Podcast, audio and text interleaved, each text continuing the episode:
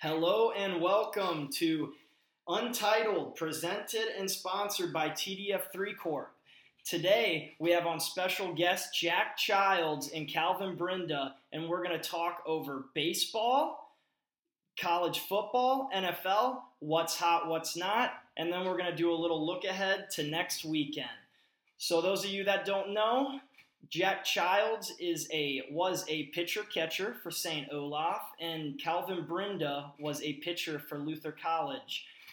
Calvin took five years uh, among the usual four to be able to graduate college, but Jack did his in four, so not everybody needs four, right, Cal? Yeah, I wouldn't describe it like that, but uh, I think that it's very good that you describe it like that, man. An early uh, smack talk is always good between. No, so uh, Calvin was my former roommate too, so that was fun. We roomed together junior year, and I bullied him a little bit, but uh, he was able to live with it for a year, so that was nice as well. No, uh, anyways, yeah, Calvin is currently studying for to be a lawyer. Yeah, no, it's it's it's going well. The test is next week, and uh, I'm very nervous, but we'll see uh, we'll see how it goes, man. I'm excited. Yeah, dude, we talked a little bit beforehand, and uh, that was pretty exciting news. I actually had no idea. So everybody, all uh, fellow listeners, make sure to wish Calvin Brinda good luck on Saturday morning. Make sure that you send him a bunch of texts Friday night so he doesn't sleep the night before, too. Um, Jac Childs, currently C E O of Best Buy. Good uh, to have you on. I mean, you could say it's a couple rungs around that, but uh, I'd say probably low-level analyst, the lowest as possible, is a good one. Regardless, it is uh, good to have both of you on. Welcome to Untitled, once again pre- presented and sponsored by T D F three Corp. So today we have two pitchers on on a weekend that was mostly pitching. Let's be honest, there was uh, I would say that some of the games were borderline boring, but um, how much from a scale to one to Hugh Hefner, how much do you guys cream your pants watching that Guardians game? Uh, dare I say it? I go Boof Bonzer on that scale. I mean, that was a- absolutely ridiculous. I think they were pulling people out of the stands to be able to pitch that game. Having sixteen pitchers pitch between the two clubs is ridiculous. Yeah, that was uh, a heck of a game. That's for sure. Um, we'll we'll get into that a little bit more. I wanted to talk a little regular season. Like I said, we got two former college baseball players on. So we're going to talk a lot of baseball today, guys. Um, what was uh, your biggest takeaways from the regular season? Any fun things you want to talk about before we get into the hot subject of playoffs? I mean, you're sitting with two Twins fans, uh, both Minnesota born and raised. So uh, talking regular season is pretty tough. The Twins came out pretty hot, if, uh, if we're being honest, top of the food chain pretty early.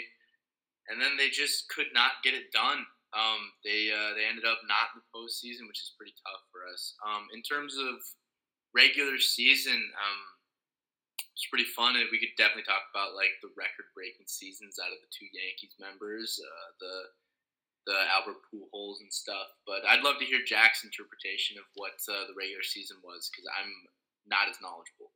Yeah, I mean, I think you could sum it up to that money wins games. I mean, seriously, like you go with the Yankees and the Dodgers as the two top teams pretty much. I mean, you still have the Astros doing their thing. Uh, replacing Carlos Correa with Peña is kind of ridiculous. And uh, I don't know. I would say Peña isn't as good as him, but they still somehow become one of the top teams in the league. But I would still have to say money wins ball games. And you can easily see that by the some of the clubs that are up at the top of the standings right now.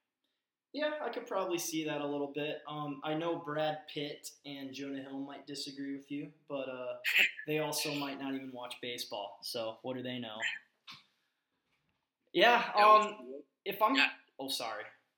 No, no, no. Go ahead, my man. I was, I was just about to shit on Brad Pitt. So. Oh, what do you have to say? Please don't shit on my guy. No, I won't shit on him, man. I just.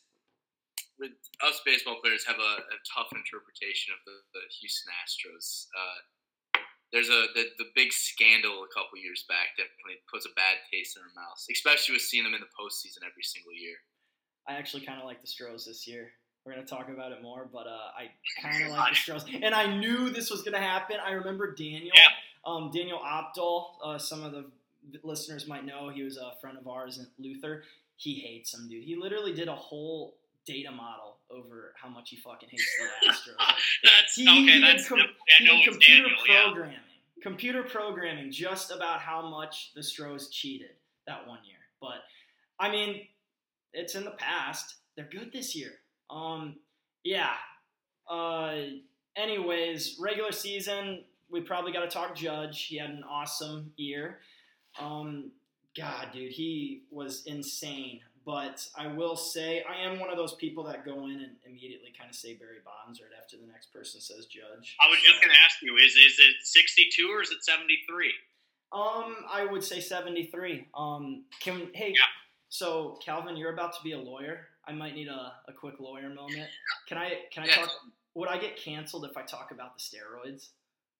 No, man. I think uh, I don't. I don't know how much law has to do with that, but I'm also a seventy-three man myself. I think regardless of steroids, you still hit seventy-three of them off of steroid level pitchers. So I don't know if Judge does that. We we'd have to see, but. Um, I think the record seventy-three. I think uh, I think Aaron Judge definitely holds some sort of a standing in the history books of single season home run records. But Barry Bonds is the guy. I think even without steroids, he's up there in the in the grades. So yeah, it's seventy-three and me, baby, for sure. Dude, I am I'm all about it. Honestly, I was kind of hoping one of you was going to take the other side because I actually think that Judge could be a potential big ass dictator. He's too nice to, but his followers are like Colts. It's insane. Well, hear me out. If you put Barry Bonds in Yankee Stadium, he probably hits one hundred fifty home runs. I mean, it's little loop shots get over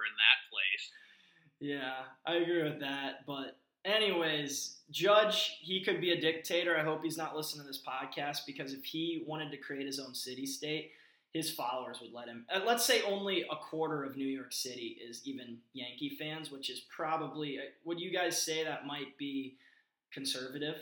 A quarter of New York uh, City. Like yeah, I would say way more than that. But hey, that's fine. I, I'll join the cult too. I Dude, mean, if you're no. oh, this on cult, I don't care. Yeah, I want Aaron Judge to start taking steroids, to try to break that seventy-three. Exactly. That, he doesn't get caught. He doesn't get caught. If he does get caught, so be it. Break a number, man. I think he. Uh, What a freak human being he is, too. How tall is he? six eight, and he's like two hundred eighty pounds. Pretty sure. I mean, like he that. probably has a six-pack underneath that jersey. He's, Did you check? I haven't checked yet. No, I haven't gotten close to him. But I, if I get a chance, I'll be seeing because my man has some weight to put around and put on his body. I think he could probably break the seventy-three with or without steroids, but I'd like to see him do it. Um, I think Barry Bonds holds it.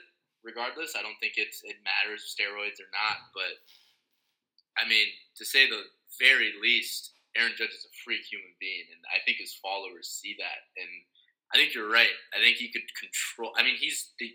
If you talk about the Yankees, he's Yankee. He's he's Babe Ruth. He holds their home yeah. run record as he's, you know. He's the next Babe Ruth, some freak human being doing wild stuff. Yeah. It's uh, it's pretty cool to see. Dude, he's thick with like two Ks. How good of a porn star would he be, too? He could be a dictator and a porn star.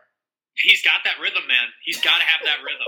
He's yeah. definitely on some sort of streak, so he might as well be able to get it into some industry. I mean, I think I'd like to take a oppositional approach. I don't think Aaron Judge has the stick that he swings in the game in the bed. I, for some reason, I think he's got some small little thing. Man. You got to look proportion-wise, though. I mean, he has to have it proportion-wise. I, I guess, but I think he's trying to prove something on that field that he's got something underneath the belt, and he's he's he's. It seems like if he didn't break that record, it was like everyone's gonna know, you know. I mm. feel like I don't know. I just have a weird feeling that he has a. He's got a little Peter, like he doesn't got anything big. Title head headline of this podcast. Aaron Jones certified can't fuck. That's that's the headline of this podcast. Breaking news. No, I like that. Aaron Jones? You title in the untitled, man. Did I say the... Aaron Judge? Did I say I, Aaron Jones? I thought you said Jones. All oh. of a sudden, the Packer streak is coming. No, I am a Packer fan, though. I yeah, uh, I meant Judge, dude. We'll get to that. Jesus, I can't. Yeah, it's two v one on that end. We're going to get you here. Yeah. Anyways, um, yeah, the Judge one was a big one. Pujols last season was another big subject.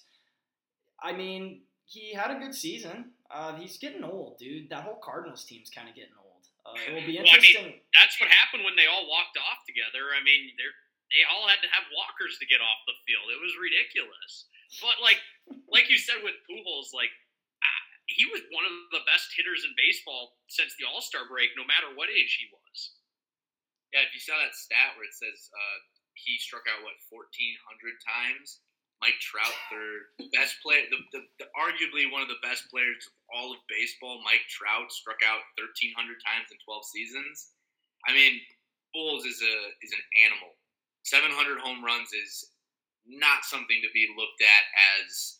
It's because the amount of time he played. He's he is a savage. Yeah, um, it's cool to see him grow and see him leave the field uh, at our age too. To kind of like, we'll be the ones who talk the same way that people talk about Babe Ruth and Barry Bonds and Sammy Sosa. To be like, these guys, the McGuires, will be like, no, Pujols is the best. We'll. It's going to be kind of cool to see this age. I have one thing to say just about his legacy is.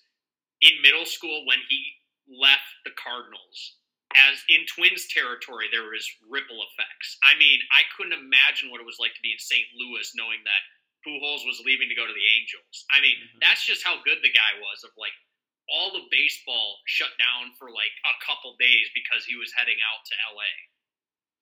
Yeah, it was uh, – I actually used to be – you could say before I was a bigger baseball fan and I started liking the Brewers, I was actually wearing Cardinals jerseys sometimes. Uh, my mom's best friend, she lives, uh, so she has, she's somehow related to Albert Pujols. And so they always liked him and they always talked about it, even though the husband was a Brewers fan. Um, we went to Busch Stadium when I was younger. I was probably about twelve and I was wearing a Cardinals shirt with Pujols on the back. Um, I wasn't huge at the time, but I still remember it. And honestly, that's a really cool baseball city. It's Saint one Louis of the best places to go to watch a baseball game. I mean, their fans are incredible, too. Yeah, they are. And you get the visual. Even on the T V, it looks sweet with the arch in the back. I mean, if yeah. you're behind home yeah. plate, awesome view, dude. Baseball, how can't you be romantic about baseball? Yeah. Right. Oh, man. Um. All right, uh, so that's... arguably the regular season in, uh, you know, in the short and summary. Next, uh, I want to bring up one quick thing before we go to the playoffs, guys. This is a this is a challenge alert for this podcast. You guys are hearing okay. about it for the first time. I am, in the next month, I am going to do a challenge. No joke. Um, I'm going to do a food challenge. Uh-oh. Oh, no joke. I've never done one in my life, and I'm actually super excited about it. Today at work, I was talking about it, and this one dude who used to be like a cross-country runner, he's about like thirty-five now, and he, I think at one point he ate like twenty-three um, pe- corn on the cob things. Dude, this dude like eats. He is getting a little bit older. He can't do it anymore, but I've always been kind of interested in it. This one, uh, do you guys know B fifty-twos in Lakeville, Minnesota? I, I know what that is, yeah. Dude, they have a burger called uh, the mother of all burgers. All right, I need this burger. I'm a burger boy. Dude, I am so stoked. Let me let me pull this up quick. This is yeah, I need to hear that. This is two pound burger, four eggs, cheddar, oh. barbecue, uh, bar- no barbecue pork, onion, bacon, and it's fifteen inches. Of a French loaf and a basket of bread. Oh my God. Dude. Whoa. What the? Hey, we just pulled up some pictures of it ourselves, man. Are you sure you're okay with uh, Can you putting your body through yeah. this? Dude, what would, uh, so if this was in Vegas, what are the odds that I finish that thing? I know you, Travis. Um, Dude, it's low. one fifty, man? I, one fifty? I don't got you. Dude, that's like... That's like U S C playing Washington in football. No, dude, it's like, um, it's like plus a thousand, maybe. Yeah. It's like Alabama playing a. Uh, it's like the other team's odds of winning when they're playing Alabama in the first three weeks of the season. It's not good. It's not good it's at all. Not good. Yeah, it's going to be like a forty-four point spread on that one. Hey, but can I cover? Like, okay. Yeah, I think you're a savage. Not, man, this is a lot of food. Yeah. Okay. How about we do this? What? Where is the fifty-fifty marker for me? Uh, oh, by the way, I'm under two bills now. I've actually been doing a lot of workouts. I'm at one ninety-six oh. last time I checked. Yeah. Dude, that makes these odds even worse for you. Trying. I know, but That's I need to give you the facts before we put this into perspective. So six three, yeah. one ninety-six now, and uh, I've been eating a lot of soup, so I've actually been shrinking my stomach lately. Okay. I think, where's the cutting point? Where do you think is uh, the equalizer on the sandwich? Is it about like two-thirds in? Or I think when lower? you get two-thirds in, you are for sure already stomach bursting in the E R. So Seriously? I think probably, I don't know, man. Is it halfway? Dude, that thing's thick. That's big, man. You get halfway for sure. You get half. Okay. Yeah, I can give you half. Yeah, you get half. You said it. Fries are included, right? Yeah, basket of fries. Just, you don't, without touching the fries, you get half that burger down. You get four or five bites out of the next half, a couple of fries down, and that's where you start hitting the wall. And we got to see what kind of dog you are once you hit that wall. But I wonder if they like, watch you come in and the server like is like, you can't order this burger because of like, I'm looking at you and you can't, can't get this down. Dude, they won't look at me. I'm tall. I'm too tall for them to be like, no, dude, get the fuck out of here. They, they're going to at least give me the burger. I'm you not might gonna... think you got a high metabolism, but I... Here's the thing, man. Are you going to train for this at all? Are you going to yes, get that stomach growing? I'm already getting okay. tips from my coworkers, dude. My, my coworkers are already getting me tips. He's a certified corn eater. I, I he's a good source yeah. already. Um, so I'm getting coached. Um, I uh, here's my idea of training is getting my metabolism so high that if I burp, I literally my stomach's empty again. So my goal is to get so in shape that my metabolism, as I'm eating and moving. Things in my like moving my hands around burns so many calories. Like, that's an idea, isn't it? Is that is that real? Like I'm curious. No, yeah, I'm yeah, curious. I think so. I mean, it's, it is what it is. Um, everything's I mean, it a is mind game. Mentality. I agree. I, Sab, think... I I would love to see you swinging your arms around while you're eating this burger. Man. That, that would be a dream come true. To I think watch. They kick you out for having like a heart attack. They might think you're having a seizure or something. Dude, I'm going to start doing like some uh, sitting crunches while I'm going. Dude, oh, that would fuck with your stomach. I would throw up so fast, actually. Yeah, I think that's a mistake. I was going to say, they're going to probably make rules like, don't do that. Like, don't, you can't do that while you're well, eating this burger. Do you think this would work? Like, if I do a little side to side, like I'm trying to touch my toes while sitting down? I think you need to watch Man versus. Food, a couple of YouTube videos. That's all the then, training you need. And then once you see him kind of put that stuff down, just copy him. Because you got the, the body to put this whole thing down. It'll you physically got, fit. You got the room. Yeah. It's just the fact if you can mentally do it. Yeah.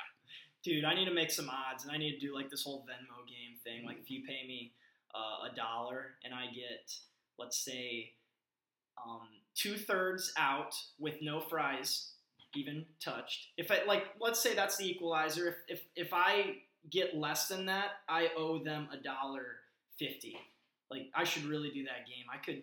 I then not, then I'm pushing myself. I got something to lose. Let's say like five, only five people Venmo me a buck. I am yeah. like then I'm like okay. I got. I could make. I could keep this money. I mean, come on. You could. Yeah. Travis, I think you gotta like not do. A, a halfway point, man. It's all or nothing. That's the true. Challenge or nothing. But they do this in every game. There's always the great equalizer. Uh, it, the odds for me to finish this whole thing are just not gonna. It's it's very low. So that's, that's why, why you kind of make so like fun. you make like I'm, an I'm attainable like, goal. Okay, yeah, yeah, you're right. I'm gonna I'm gonna fuck up this burger. I think you put it down. I think you got that dog in you, dude. I um, am I certified like, dog of the week if I do that. Certified my dog of the week. And my betting beliefs are very different. I, I think I bet for you, but if you ask me how you do, I say you don't do it. But my bets are with you, man. I think my money, my money's with you. Just the, the logic doesn't follow. Yeah, I uh, I do not blame you at all. Um, anyways, that's my food challenge. I'll talk about it a little bit more later, but I wanted to uh, give an alert out because within the next month, I am gonna take a trip to B fifty-twos and. I'm going to be their best customer of the day. I'll, as I'm going to hope to, as long as I don't like let anything and come out. That's my guest, worst nightmare. having something come out. Are our guests invited? Can we show up? Dude, hell yeah. Yeah, dude, how about, like, every one of my followers, when I pinpoint a date, they're just going to end up coming, and I'm just going to, like, have to be like, oh, hey, uh, can we get another chair? Yeah. It's probably a good idea you have a guest, so that way they know when to call the ambulance at that point. Oh, yeah, that's we'll true. Healthy guys. Yeah. Oh, I got all the faith in you, Travis. Yep. All right. Um, food challenge. Let's talk a little bit of playoffs. You guys ready? Are we going to do oh, this? Oh, yeah, of course. All right. Let's start Tampa Bay. Tampa Bay, Cleveland. What do you guys think? Um, I will tell you right now, it's about the worst matchup ever in teams if you want offense. Tampa Bay was absolutely horrible in the regular season, and shocker, when they go up against really good pitching, they're not going to hit the ball, and that's why Cleveland advanced. Is Cleveland has really good pitching too, not a great offense, but guess what? They have Jose Ramirez to bail them out. Yeah. It, the defense has kept making plays too, like basically oh. inning eleven through fifteen.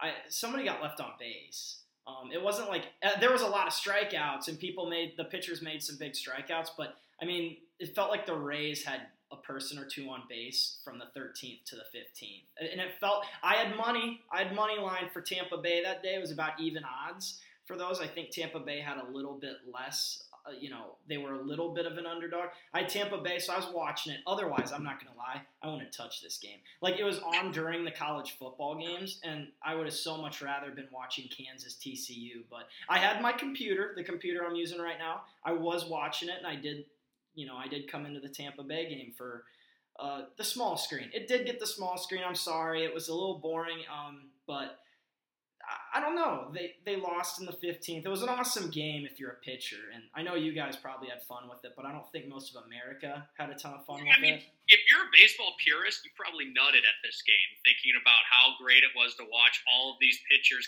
come out there. I mean, like I said earlier, like there was a couple fans, I swear to God, that got pulled out and had to change into a uniform to be able to pitch. To have sixteen pitchers pitch in a game is incredible, but I mean, when you have pitching staffs like that, like you're good about rolling anybody out there at that point. Yeah, definitely.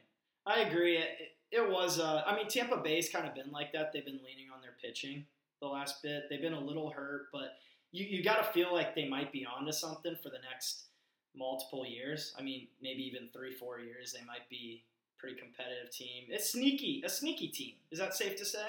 I mean, with a guy like Wander Franco, yeah. I mean, Wander is electric. I love watching Wander Franco play.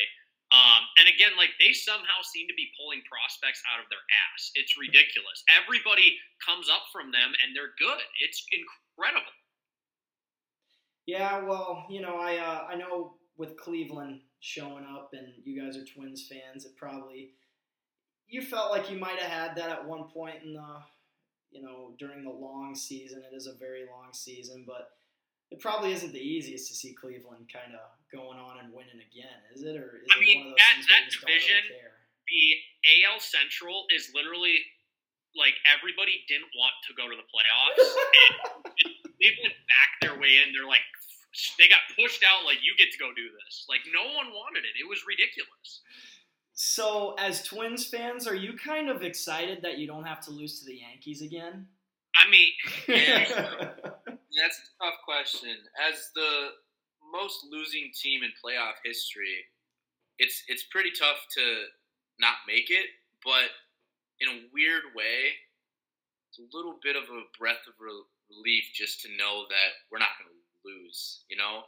Um, the only thing that I wanted out of this year was one playoff win, and they couldn't even give us the chance, but to see someone from our division kind of go a little bit deeper is kind of nice, but the Yankees scare the living crap out of us, man. They're they're they're the detriment to the Twins fans in every possible way. Um, to say the very least, uh, it's kind of nice not having the heartbreak this late in, I guess, uh, October now, but spooky season. Yeah, spooky oh, yeah. season. Spooky season's correct. The Yankees are the spookiest team in the entire league for the Twins. They're, they they just ruin us every year. But it's kind of nice not having to go against them. But at the same time, it's like I kind of want to see it. I mean, I know we'll get to talking about the Yankees, but I'll just say, um, as somebody who would bet on the game, a Twins versus Yankees game, that's an easy win right there. Like, you could have easily bet on the Yankees to win, and you just lost out on money now because Cleveland made it. Yeah, but the odds are probably not going to be the best. It's not going to be fifty-fifty odds like the Tampa Bay-Cleveland game that I bet on. It, it's going to be like, honestly, I was trying to bet on baseball, and uh, just an F Y I, I went two over five hundred this week. I put in way too many bets on Saturday, and I only I didn't hit almost any. I think I only had one over that hit. Other than that, I lost like every baseball bet. It, it was horrible this past weekend. I did really good on N F L and N C double A. I don't have my uh, rankings up on it, but I do remember I got two over out of everything I put in Saturday and Sunday. So, hey, good for me. Betting over-unders on baseball is tough. It's yeah. tough. Yeah, it is hard, but you kind of can get an idea, like, when it starts, if they're even going to move the bats. Yeah. But then again, only one inning is the difference between hitting and or missing it. Oh, my. So just to give you an idea of how bad I did, I bet the under on the Seattle game versus the Blue Jays. Yeah, That went tough. over, like, two times. That went over yeah, two I was gonna or say, three that, times. That's just, that's a wash. You right there throw your hands up in the air, just, what what can I do? Dude, I, I can't do anything. I don't even understand baseball, so I don't know why I chose to bet on it. It's the stigma of, wow, it's starting. I gotta, I gotta get involved a little bit, and that's a reason for me, like, putting, you know, I, I it gives me a reason to put the game on when there's football on. So, it works. You have a comment there, Cal? Uh, no, man. I haven't been paying attention to most postseason just because of the amount of studying I've been doing, but I'm very excited once the test is over to start getting into it. Dude, um. I- I think that you should stop betting over-under on baseball games, man. Start picking money lines on these stuff, man. That's that's the real game. Yeah, I get that, but it's so – you don't get good odds. If you choose the underdog – I mean, the only time is when it's, like, somewhat of a close matchup. It's closer to fifty-fifty, but the underdog's, like, plus one fifty.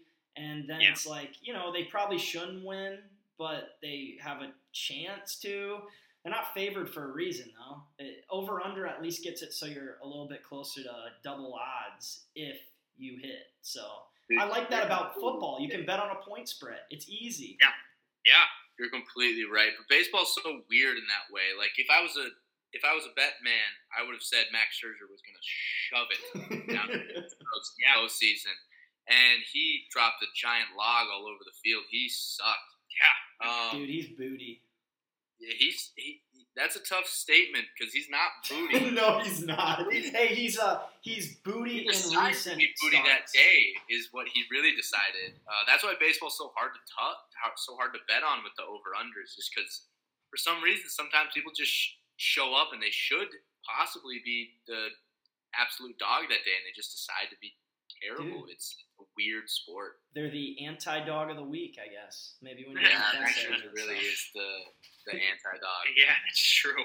All right, so that was uh, Tampa Bay, Cleveland, uh, the divisional series. Cleveland Yankees. Uh, who are you guys' favorites? Who's gonna win I mean, that? It, I, do I really even have to like let you go? I think we're gonna say Yankees, but. Who am I kidding? I'm I'm big into pain, self-pain, knowing that the Guardians are in the. Again, remember, it's the Guardians now. It's their first year being named the Guardians. So it's like... They're um, politically correct. They're a whole new team. Dude. So I, I, you know, I honestly, I'm going to go with the Guardians just because I hate myself as a Twins fan. So I'm going to go with the Guardians. Guardians are just going to make it all the way to the World Series at this point. Holy shit. I, I changed it. So I have, uh, I was thinking through this. I was kind of going through every single game. And I was going to talk about sometimes dictatorships work and Yankees in five. I'm changing it. Dude, I like that. I like that take about uh, political correctness. Sometimes it does win. Um, a whole new team, yeah. Yeah, they're uncanceled. So that means they're yeah. going to make it to at least the next round. So Luckily I know Guardians, Guardians in five.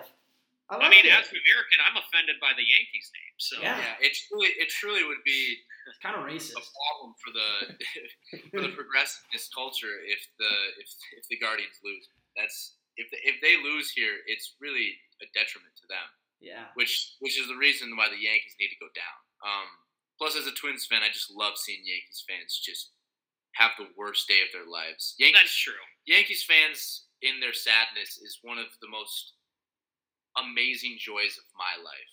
I was going to say, you have the Yankees fans, they definitely have what, this year, probably, well, with Draymond fighting, it's not Golden State anymore. They got the Celtics to root for. Honestly, they're going to just switch to, usually it's Cowboys because it's always their year. Probably now it's the Chiefs again because they're good. So they have every championship team to root for when they switch their loyalties. Okay. So we're uh, we're a Cleveland pod today. We're right? a Cleveland podcast. Oh, hell yeah, yeah dude. Shithole Ohio. Yeah. We're going to do yeah. it. It's going to be beautiful for a couple days, and then they're just yeah. going to get shit stomped against the Stars. You got four years. Yeah, you, know, you, got, you got four days. Let's yeah. give them a round. Let's beat up on the Yankees and lose to the Stros. I, that's what I'm for well, now. I mean, that was the easiest thing ever, is just moving past the Yankees and yeah. Aaron Judge. Give the Stros a, an easier run to win it all over again. Anyways, all right. Um, by the way, you brought up the Draymond Green thing. Let's not get into it, but he did uh, give a cheat shot. You know, I, I don't care what anybody says. It's a cheap shot. I mean, he's it's practice. He's not so, expecting yeah, we'll to get, get into that. We'll get into that. Okay. Um, next game, let's go B J's. um, Blue Jays, Blue Jays Mariners. Um, all right, so I know why. I'm going to tell you right now, I have a conspiracy theory on why the Blue Jays got swept. It, the Blue Jays were too distracted by Vladdy Junior's voluptuous cheeks. I oh, mean, I love it. Seriously, I mean, am I wrong? No, Watching that take. leg and walk around the bases is ridiculous. Beautiful take. I love that take. What would, so what would you say on that one? I mean, I, I'll tell you right now, Luis Castillo paid off for the trade. For sure paid off for Seattle. It's nothing against Seattle, but, I, I mean, for some reason, they just couldn't put it together with the offense that they had. And they, the pitching, they have great pitching for uh, Toronto. It's weird that they weren't able to actually put it together this year. I don't know. It, it was such a fun game, too, though. eight one Blue Jays, and you're like, okay, yeah, let's get ready for a game three. Not so fast. I mean, Seattle came over and they had that huge, uh, a huge couple innings to kind of come back into the game. I remember I was, uh, I was over at a restaurant at the time, and what did I? Was this the game that I had the under on? Yeah, this was the game I had the under on. Yeah. It was yeah. under seven, and I see it was eight to one, and I'm like, well, fuck, that lost. Yeah, exactly. And then the best thing that could have happened happened. If you're gonna lose, at least get shit stomped. I mean, I love oh, exactly. that. It, yeah. After you, the worst thing that could happen is you lose a bet by like one run, or you get hooked, which means that it was a point five difference, and then you just got over that. No, dude, fucking every single run in the book, just give it to me, and then I'm like, oh yeah, dude, I got fucked on that one, but that was a great game. Um, I remember well, that, it was sweet. Oh, go ahead, sorry. Yeah, anyways, uh, great game. I mean, young talent both sides. Uh, yeah, are... I mean, so I guess one thing to say again about how baseball is so weird is that the A L East, every team was in the playoff hunt. It was crazy that every team was in the playoff hunt, and now moving into the next round, you only have the one team that got the bye is still in. Yeah. It's just weird to think about. Yeah, um, I have some uh, theories, and I'll talk about that when we get to the divisional series part, but I did want to bring up one point quick about this game that I thought was the most important part of this past series. Um, Robbie Ray, I'm, as you, I'm going to be honest, I'm not, I haven't watched a ton of baseball this year. I saw yeah. Robbie Ray come up, and I immediately thought that dude should be a country singer. I mean, that... Well, also, speaking of Robbie Ray, he just gave up the walk-off home run to Yordan Alvarez oh, in the divisional series. Shit, that's yeah. right. The first game's over for that one. Oh, yeah, my God. Yeah. Um, anyways, if he, if he ever needs a career change, he could easily be at every corner bar in America, and nobody would blink an eye. They'll be like, oh, Robbie Ray's here this weekend. Let's go listen to him. He could, if he chooses he doesn't want to go to the country route, he could easily do like Jimmy Buffett covers. Oh, for sure. That is a, that is a big brain move. I mean, congrats to his mom and pops for calling him Robbie Ray, because he has a whole avenue just by his name that he could explore. He could be shitty. He could be the worst singer in the world, and people will still show up because they're like, oh, yeah, he's got to be good. I mean, his name says Robbie Ray. Travis, I think you're onto something, man. I think that someone should take the moniker of Robbie Ray and run with it. And I got to be honest with you, being ex-roommates with you, not many people know the how beautiful your singing voice is, especially with Jimmy Buffett covers. Dude, very good. Yes. Yeah, it's, it's truly incredible what you can do with with ex with old Jimmy Buffett covers. What I think you should do is you should run with that Robbie Ray material. That's what you should do. Dude, I'm going to name my kid based off of every genre. So there's going to be – I'm going to think it over, and maybe I'll come back in a later podcast and and say what the names of my kid, future kids are going to be. But I'm going to name them based off of different genres so they know that they have a backup plan. I'm literally giving them a strategy for life. They, I'm I'm arranging their career at birth. Like, they, they could still be a programmer, blah, blah, blah, but at least they know they could be a country singer or, uh, you know, they could sing Elvis, El, you know, whatever. Go to Vegas yeah. and do that. So, yeah. That, I think um, that that was a good move. That was a power move by their mom and pops, and I, I respected that. I saw Robbie Ray's name, and I immediately was like, that's – not only does it sound like a baseball name, but it kind of also sounds like he could easily be singing somewhere. It's catchy, yeah. and it's – cool, you know, kind of like a. It, it reminded me a little bit of Billy Ray, which is why I probably thought of it right away. But that's the way my brain works. All right, yeah. Divisional series. We got Seattle Astros. Well, I think before, if if I was betting before, I still would take Seattle. I'm still taking Seattle right now, even though they're down one game right now. I'm taking Seattle. I love. Their whole city is behind them. I don't know if you've seen the fans uh, celebrating in the Toyota dealership, but their whole city is behind them, and every Seattle fan that I know uh, is extremely hype about it, and the Astros have been there before. Uh, but I have a feeling that the energy behind them is going to be able to carry them through this series. Yeah. Um, can I make a take quick? Yeah. Seattle, bad sports town. Seattle is a bad sports town. Oof. I mean, no, I, I get that. And I, I wouldn't say that it's a bad sports. They're very bandwagon, I'll tell you that. They're bandwagon, but no, I'm I'm fine with that. I mean, ever since the uh, their basketball team left and went to Oklahoma, I mean, they it, haven't been the same.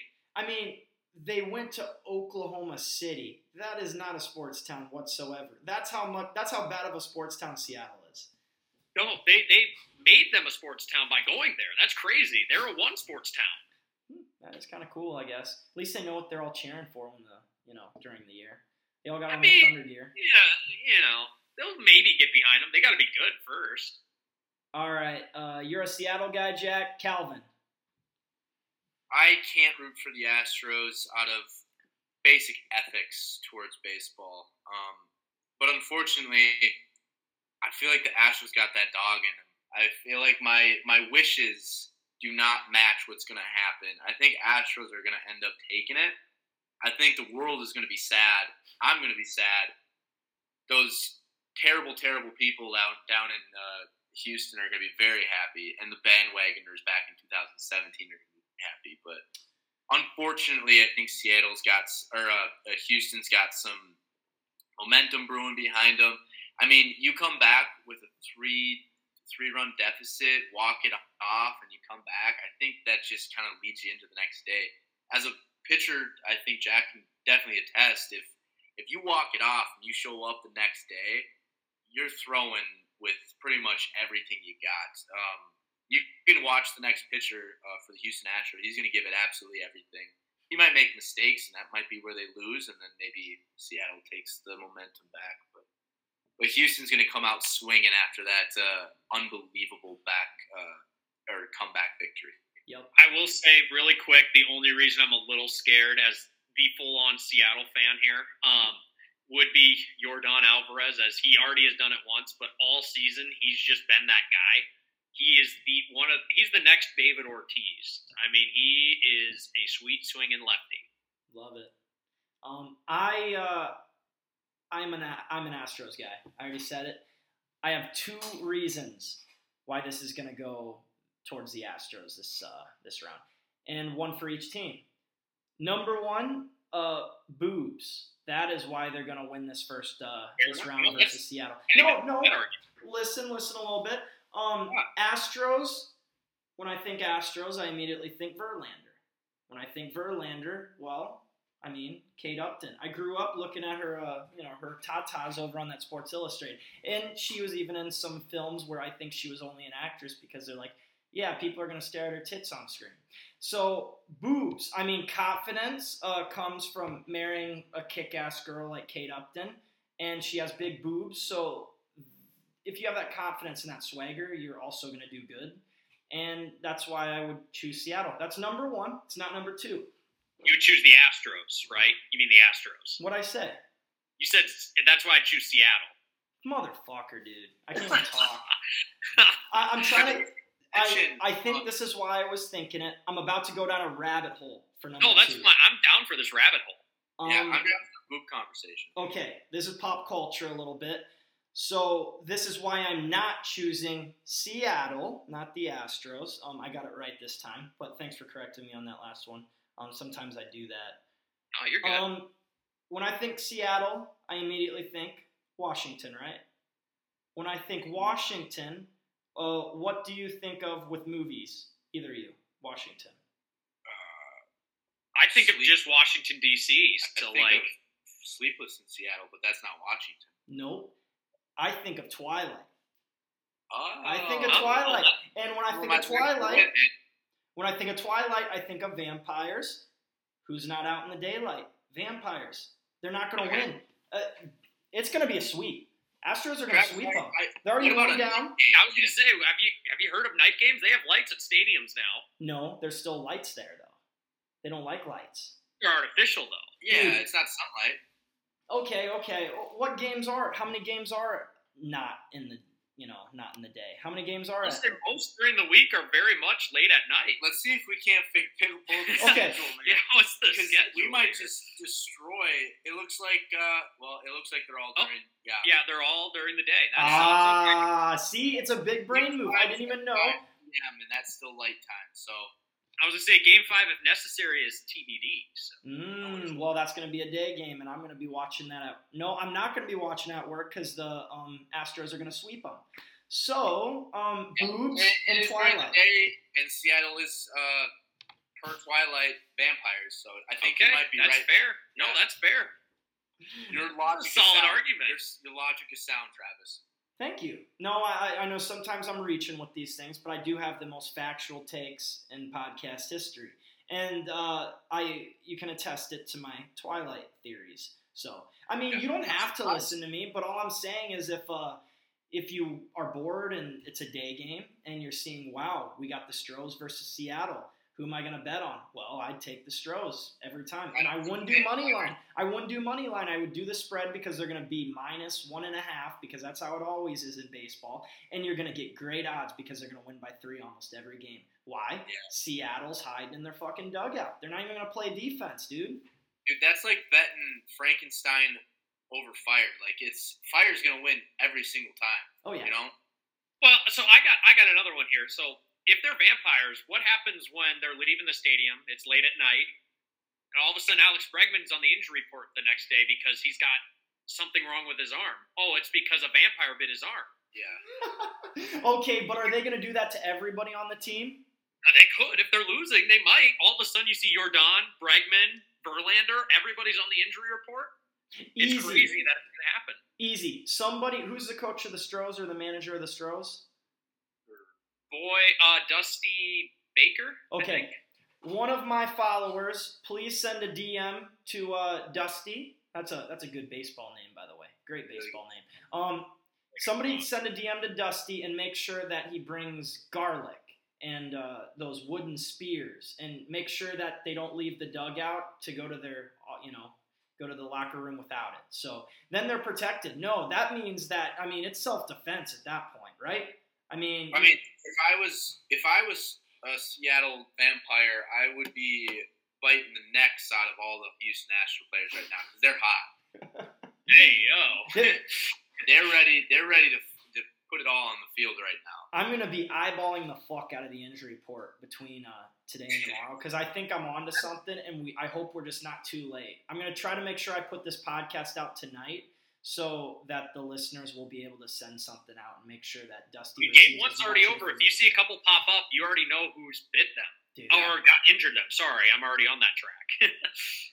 All we right. can't protect the players because all of Washington then are vampires. So It could just be the entire state going after the Astros. Dude, I think something's fucked about Washington State, though. It's beautiful, but there's something wrong with it. I mean... Well, if you watch those documentaries that are called Twilight, it's verified proof that there's vampires there. It's yeah, true. you just uh, you make sure you don't see the werewolves, though, too. Those are the fucked up people.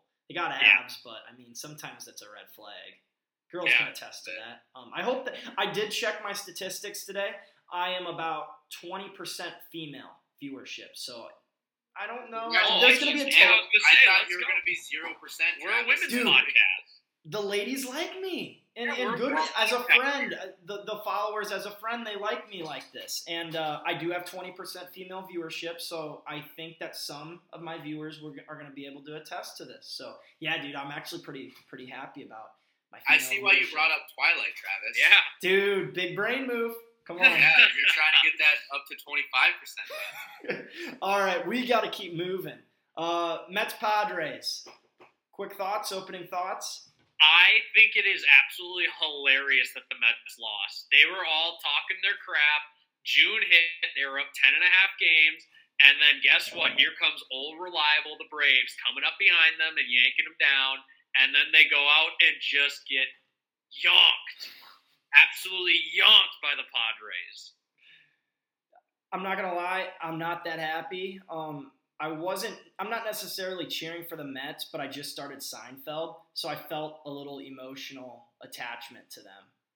Uh, yeah. That, okay, that's fair. No, I can yeah. understand your sadness, but as as somebody that's been watching baseball for a long time, seeing – the Mets are almost like – the Dallas Cowboy fans of the M L B of like, it's always their year. It's always their year. And guess what? It's never their year. Dude, Mets gonna Mets. Of course. I just like seeing New Yorkers sad, man. That's my, that's my game. If the New Yorkers are sad, I'm a happy camper. that, uh, yeah. So far we have half of the state and they're sad. Now the other half of the state needs to go down. So the title of this podcast is Untitled. Should I just go make it the anti-New York podcast? Probably. Yeah. No, you honestly, be, on, you need to probably name it the Ear Fondler podcast because of just what happened in the Mets-Padres series. Did you see the ear fondling that happened to Joe Musgrove? Um, no, I was actually going to ask you about that. I don't understand it. I've heard of the whole pine tar conspiracy in baseball, yeah. but I didn't really understand this whole ear thing. You you started off, Cal. Yeah, so there's this thing called spider tack, and I've been told by people who use it that it's practically like using steroids. Um, it's super sticky. It hypens up the spin rate of all of your pitches. So sliders move more, curveballs move more, fastballs rise more. Um, everything just is harder to hit with spider tack. Um, that spread into pine tar. Um, you can take uh, like rosin, which is like those bags they have behind the mound, and mix it with sunscreen, and it gets pretty sticky. And the M L B said we're going to ban all of that. So there's a big um, debate and kind of like policy of against sticky substances in M L B right now, just to combat those illegal substances that they deem to be too good to, so hitters have a, a chance pretty much. So Joe Musgrove had this ear, and it was big ears, by the way, huge ear huge guy. ears. He could hey, fly. Ear guy. He uh, his ear was one of the most disgusting things I've seen on live T V in a yeah. while. It was weird looking. So the the the Mets decided to take a look at it, which also in. They were already losing big time, and so it's an all-time sad move as the loser to be like, we need to get this pitcher kicked out. Just because of we think he's cheating, even though he's not. Mm-hmm. Yeah. So they took a look. Uh, the umpires went out there, and they fondled his ear. They went oh. all over it. They smelled their hands. They rubbed it on themselves. They tried every trick in the book to feel some sticky stuff on his ear. And apparently the man's ear is just gross. It is big and sweaty. Looks like the most disgusting sticky ear ever imaginable without having any sticky substances on it. And so Joe Musgrove um, decided to show up the Mets by making some gestures at them, which, by the way, is one of the hardest things you can do in baseball. Mm-hmm. It's pretty much like pimping a home run to be like, nah, I don't got any, I'm not cheating, I'm just shoving it down your throats. Uh, but that's pretty much the whole thing in general, is just they thought he was cheating because he was doing so good, and he said, nah, it's it's just me. I've just got some sweaty ears. Dude, big ear guy. Um, do you is it a fetish for people to get off on ears? Because imagine if he had an ear fetish. He literally, it's almost the equivalent of getting jerked off in the middle of a game. I mean, yeah. With ears that big, probably. The chances of a big-eared fella having an ear fetish is very, very high. Yeah, it was yeah. probably fifty-fifty chance that he got a little chub on the mound there. You ever heard of the movie Dumbo? Dude, Dumbo. Dumbo is like, no, dude, there's a hole right here.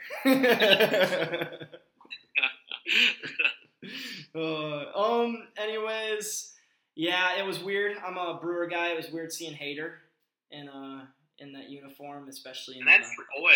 You loved Hader. I did. I, okay, loved is a strong word, Calvin. And you loved him. He was. He was. It was tough to see him go. Uh, I'm glad that he went to a, a good team, because I actually, they're a likable team. So, Padres. They, they got they got a, a chance to win, and I don't think he was ever going to win at Milwaukee. Ever ever since he got traded to the Padres, he has kind of not been good. Anymore. That's what I've been yeah. seeing. I didn't know if he, he he's got he's had some ups and downs, but as soon as he was traded, he was really bad. Yeah, I uh, I just wish the best for him. So, anyways, uh, outside, I'm not going to talk about that all. Uh, It gets me emotional. Um, yeah. Timmy Trumpets game, you know, in the last game, he uh, he went up. He was still at his best, doing the whole trumpet thing, down four zero. Kind of a an all-time, all-time sad move again. All-time to, to ma- first of all, fondle a man's ears because you're losing, and then to play the trumpets that they hyped up so much about, down four to zero, is an all-time sad move. You can't do that. Like, you just can't. Yeah, and I mean, it felt like they might get momentum. Maybe, honestly, it was probably strategic, but it was just kind of funny because they had that big hype song that they've been all about all year, and it's their fate. Um, Mets gonna Mets. So Mets yeah. gonna Mets, man. That's the cool. That should be the title of this whole podcast. No, it's Mets, Aaron Judge, um, certified can't fuck. Was that what I said? Yeah, yeah, Aaron Judge can't fuck, and Mets are going to be Mets. Somehow you got to make some baby out of the two of those. Um, who do they play in the divisional series? Oh, Dodgers. So that's fun. Um, yeah. Uh, what do you think? Dodgers, Padres? I mean, I already said it. Money wins ball games, so I'm going to go with the Dodgers. Um, I just – the strategy of getting the M V P every single year um, – after they win it is a really good strategy. Just go get the best baseball player, pay him as much money as he wants, and then put him on your team. It's a great strategy. With Mookie, you have uh, now Freeman. Trey Turner's really good. Um, do I have to just keep going and just list the whole all-star team for the N L? It's just on their team right now. So why the fuck don't the Twins do that? It's so uh, easy, right? It is easy. They just don't want to spend money. Yeah, we don't. We got a budget, man.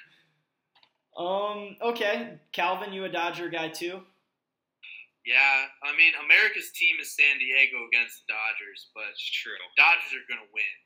It's it's it's not guaranteed, but don't put money down on the Padres in this series. Um, I mean, it, you already had their star player, Francis. Uh, uh, yeah, Tatis already go out with having apparently steroids being put in him. Even though he likes to say it was just because of ringworm, which that's also a funny story if you don't know about. Definitely look that up. All your viewers should look that up. I saw the ringworm comment. I think right now he's somewhere in the Caribbean on a tour saying don't get ringworm, even though it's like the oldest steroid in the book that like the Soviets made back in World War Two pretty much in him. It's like the first ever drug banned by baseball that he got busted for. Okay, uh, quick comment. We briefly talked about steroids. I, I just want to give a take on this. Um, so we talked about the whole ear thing where stickiness on the ball, blah, blah, blah. It's basically steroids. Then we talked about Tatis, and earlier we were talking about Barry Bonds. I want to say one thing. Um, I think that steroids should be legal in certain sports. Not all yeah. of them, but I think baseball is one of them where it should be legal, technically. Yeah. And uh, I want to watch guys hit home runs nine hundred feet. I want to see guys throw one hundred twenty miles an hour. Yeah. Um, I do not think it should be legal in sports like football. No. I don't think it should be. No, I mean, come on, listen to me a little bit. You want to hear the sport? No, I don't actually. I've watched too much football. I don't want to. I don't yeah. want to have steroids in football. That's Dude, a good call. If those football players get, if too many of them get on steroids, a ref gives a bad call. They're actually gonna like. Yeah. They're gonna fuck up that ref because they're just no, gonna go whole. Uh, what, what what do they call it? Uh, what do they call it when they go all crazy? There's a word for roid it. Rage. I can't think of it. Yeah, roid rage. They're going to go yeah. roid rage and just smack them. They're going to, like, tomahawk them. They're going to go Connor Hopkins W W E style on those refs. Oh, you talking about that wild child? Yeah, yeah oh, they're going to go dude. crazy on them. Low-key?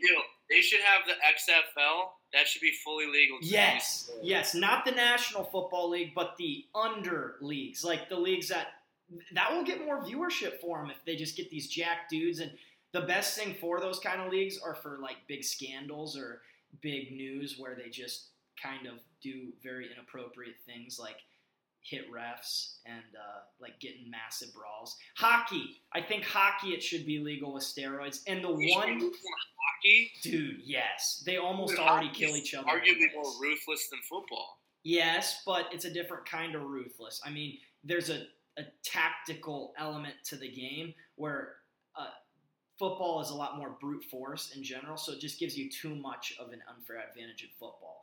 Travis, we need to watch some hockey, man, because I don't think you have a general grasp of what hockey is. No, and I'm anti-hockey because Minnesota's way too about hockey. It's actually very weird. I think that they probably look at me at being weird for being able to talk about, for my first podcast, all by myself, about a, ha- a whole hour of just talking about football. They're probably like, you're a psychopath. But I think the same thing about them for liking hockey. They like it too much, and it's weird. Travis, we got to go to a wild game sometime, and I think you're going to change your opinion real quick about, one, steroid use, and two, um, hockey in general, because hockey's, hockey's a fun sport. Okay, one more take. This is my biggest take of the day. I Let's think that steroids legalized in tennis. I think that would be fucking fun. one hundred percent. Tennis? I'm with you on it. Okay. Why not? Dude, Why not? imagine. Let's see him travel two hundred miles an hour. Dude, that'd be fucking insane. Imagine a dude who looks like Leonard Fournette just on the other side. You see dudes like, I mean, they're twigs in tennis. I want to see some fucking jacked dudes who just hit the shit out of the ball, and they look like it too. You don't see enough of that in tennis. I want to see more like, I want to see calves bigger than their current tennis players' biceps. But that's not tennis, man. I think the steroids that you'd get is just, they could... Like, they're just going to be so lean and quick, and it's going to be cool. And also, dude, imagine the grunts you'll hear when they're on roid rage. Oh, my God. They'll be, they'll be screaming, man. We're pro – again, we're a pro-ladies podcast here. Yes. But, like, yes. ladies will definitely have to tune into steroid tennis. Yeah, that would be it. Dude, big viewership for ladies if that happens. It's like a, a lot of girls like baseball. They say it might be because it's outdoors and it's nice. Baseball, but, dude, it's the fucking pants. Yeah. All right. Um, my uh, what was my last take? Oh, here's how I think you do it. On uh, the, you remember the whole controversial vaccine thing with Novak? He he's sure. not able to play. What you do? So I guess everybody's getting jabbed, or they have to get jabbed. What you do is somebody who's unvaccinated is going to start taking steroids. He just gets really good at tennis, and then instead of doing the whole injection thing, he just, you know, he calls it the vaccine. It's steroids. He just gets fucked. It's big brain move. I'm already on top of it. It's not going to be me. Aaron Rodgers. Aaron could do it too, dude. Except he'll probably end up doing the whole, uh, what's it called? Ayahuasca? Ayahuasca, baby. Dude, that's peyote. You want that peyote grind? Yeah. All right, um, let's not get too controversial on here. Uh, next, uh, who's the next team? Um, Cardinals, Phillies. Cardinals, Phillies to end it. What do we have on that, boys? I will start off by saying regular season ended perfectly of having fifth inning. You have Waino, you have Pujols, and you have Molina all walking off at the same time in front of the Saint Louis crowd. Beautiful.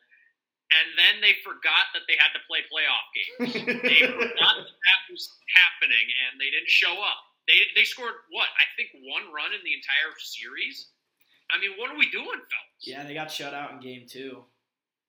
What are we doing? That's exactly what um, happened. They were too focused on their retirees. Yeah. Well, one counter is uh, Pujols and Yachty both had hits at their last at-bat. That's kind of cool. No, I mean, they, yeah. they got it done, but the rest of the team just didn't. Just were like, oh, I thought we were done. We're still scrimmaging? Like, what is this? Yeah, they didn't know what was going on, man. They were too worried about uh, about their retirees and figuring it out.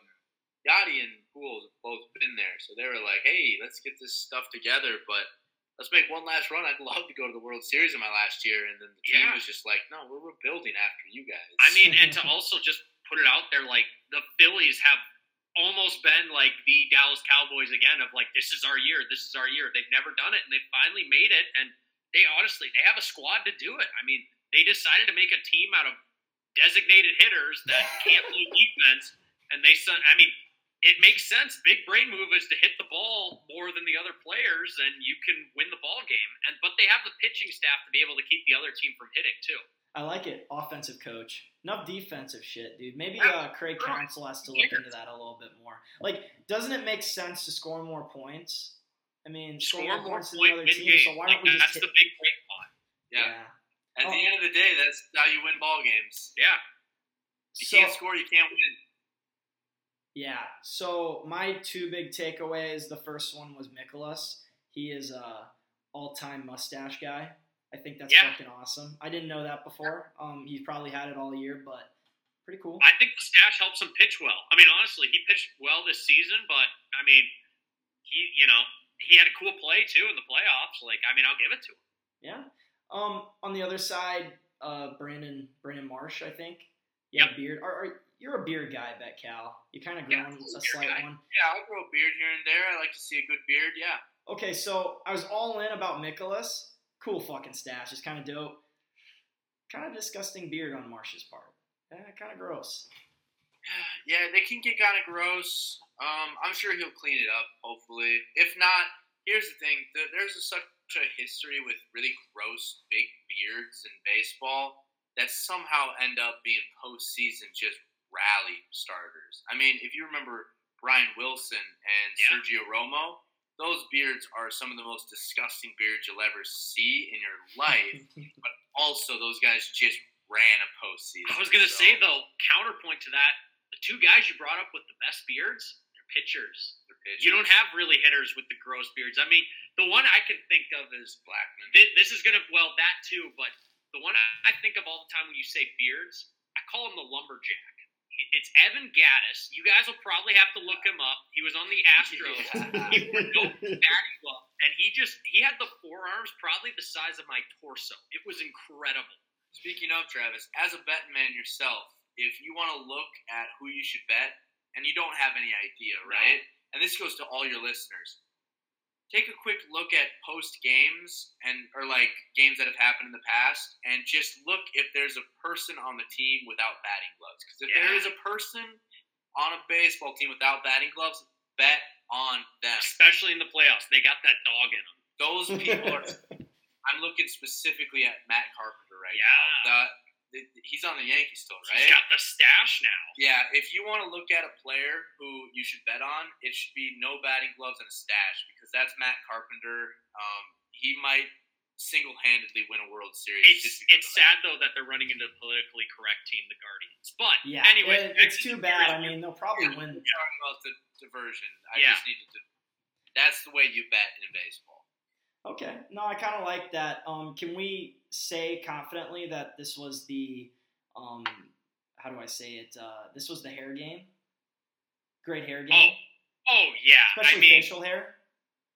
Yeah, I mean, so here's here's one thing that I would also have to say, too. Like, this is, again, for your fans on the podcast. I've been hearing that Tyler O'Neill of the Cardinals is, like, is hot.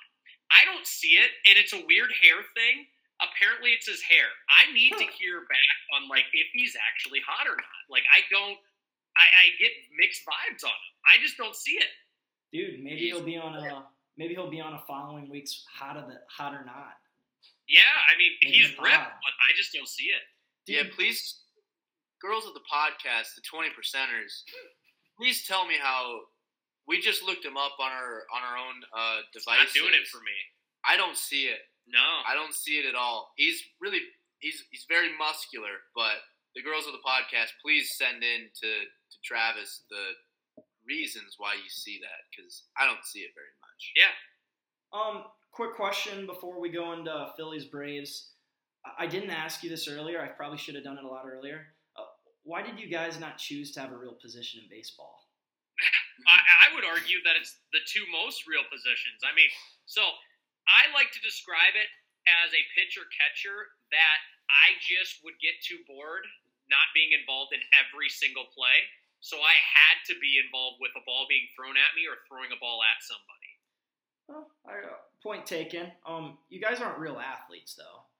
Oh, that's oh, oh boy, this guy. If C C Sabathia can do it, by the way, in front of all of the listeners, but let's have an athletic competition, man. I say I will ruin you in every sport, including basketball. No, I can fuck up that uh. food challenge way better than you can.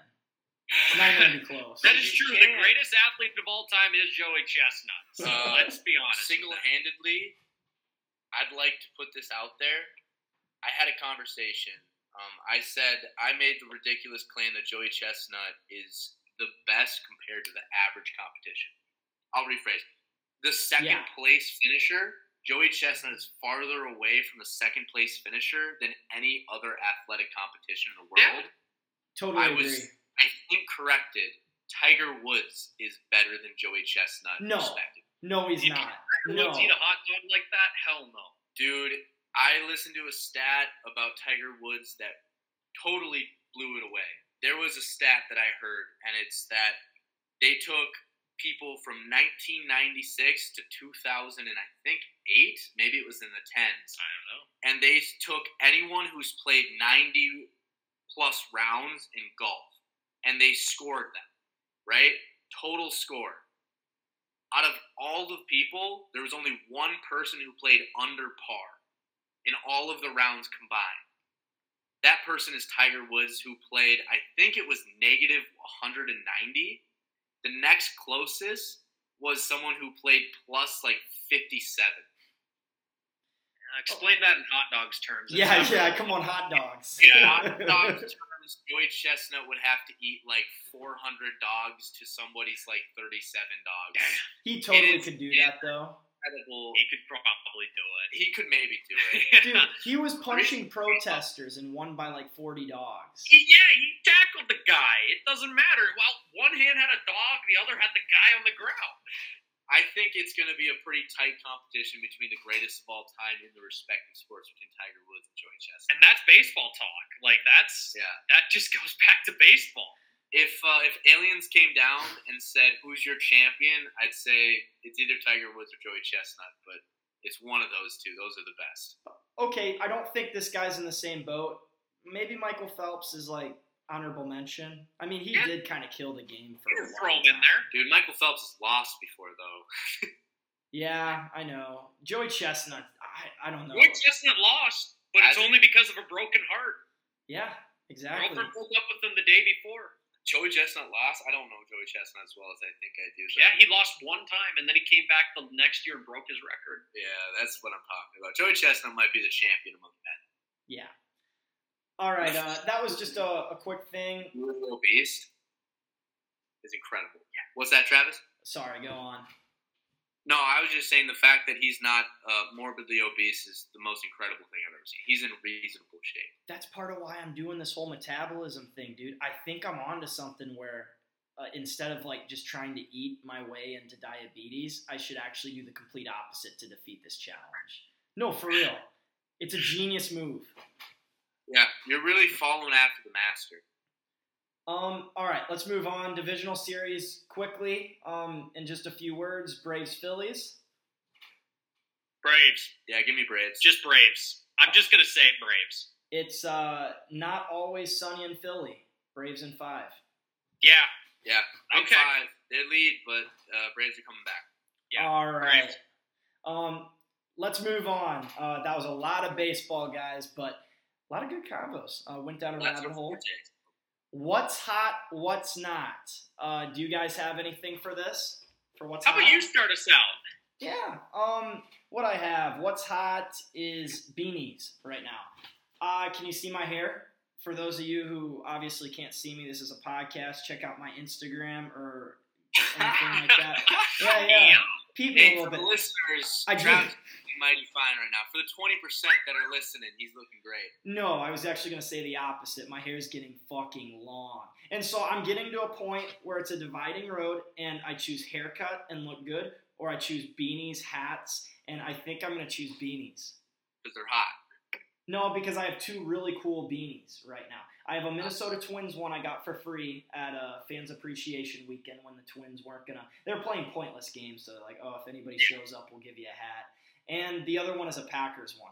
So I have great beanies to wear, and I think that I'm just going to say, why not use them? I never use them. I don't wear hats ever, and you know that firsthand, Cal. I think I'm going to be a hat guy for maybe a month. Man, well, I'm excited to see your hat phase. It's going to be a fun phase. Dude, I, and beanie phase, too. A little different. I'm not too sure how I feel about it, but I'm going to go on. I'm going to say beanies are hot right now, and I'm going to wear beanies for the next – probably I'll probably change my mind next podcast. But for right now, beanies are hot. Yeah, for sure. What's not? What's what's not hot, man? Oh, you're going to love this one, Cal. Yeah, you tell me. You know uh, Jacob Battalion? Uh – Uh, no. Asian guy on Spider-Man. Yes. Okay. He said, quote unquote, he's not really wanting Spider-Man four. Really? Yeah. Wow. And you think that's you think that's not? I think that's not. I mean, he isn't even Tom Holland, and he's like, nah, dude, I don't really want to do this. I mean, Damn. dude, he doesn't have the clout to be able to say that. I don't know. He kind of carried those movies a little bit. Dude, um, he was funny as fuck. Dude, I hope that I, I wanted him to be a villain. Oh. That would have been sick. I think I it would be really that. cool to see a little villain action out of him, but not like a real villain, but like an anti-hero villain. He gets powers, wants to do the Tom Holland approach, yeah. but he doesn't got the uh, the the willpower, the, the ethics to, to stick with the Spider-Man type thing. So he kind of goes off the rails, gets a little violent. Spider-Man's got to rein him back in. I kind of like that, but. Hopefully he's in for Spider-Man four. I, I I like the Tom Holland series. Yeah, I I've said this many times before. Andrew Garfield is the goated one, and you can't tell me any different. That's a different story, but I do not. Um, this is why I don't understand the Battalion thing or the, the Jacob thing. We're not we're on a first name basis right now.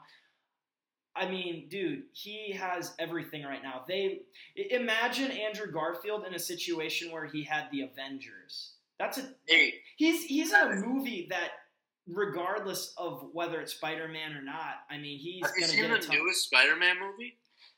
Um, it was the it was the one that came out last December, right? There was No Way Home, right? Yeah, yeah. I've yeah. seen that. Dude, that whole movie is depicting Spider-Man losing it all.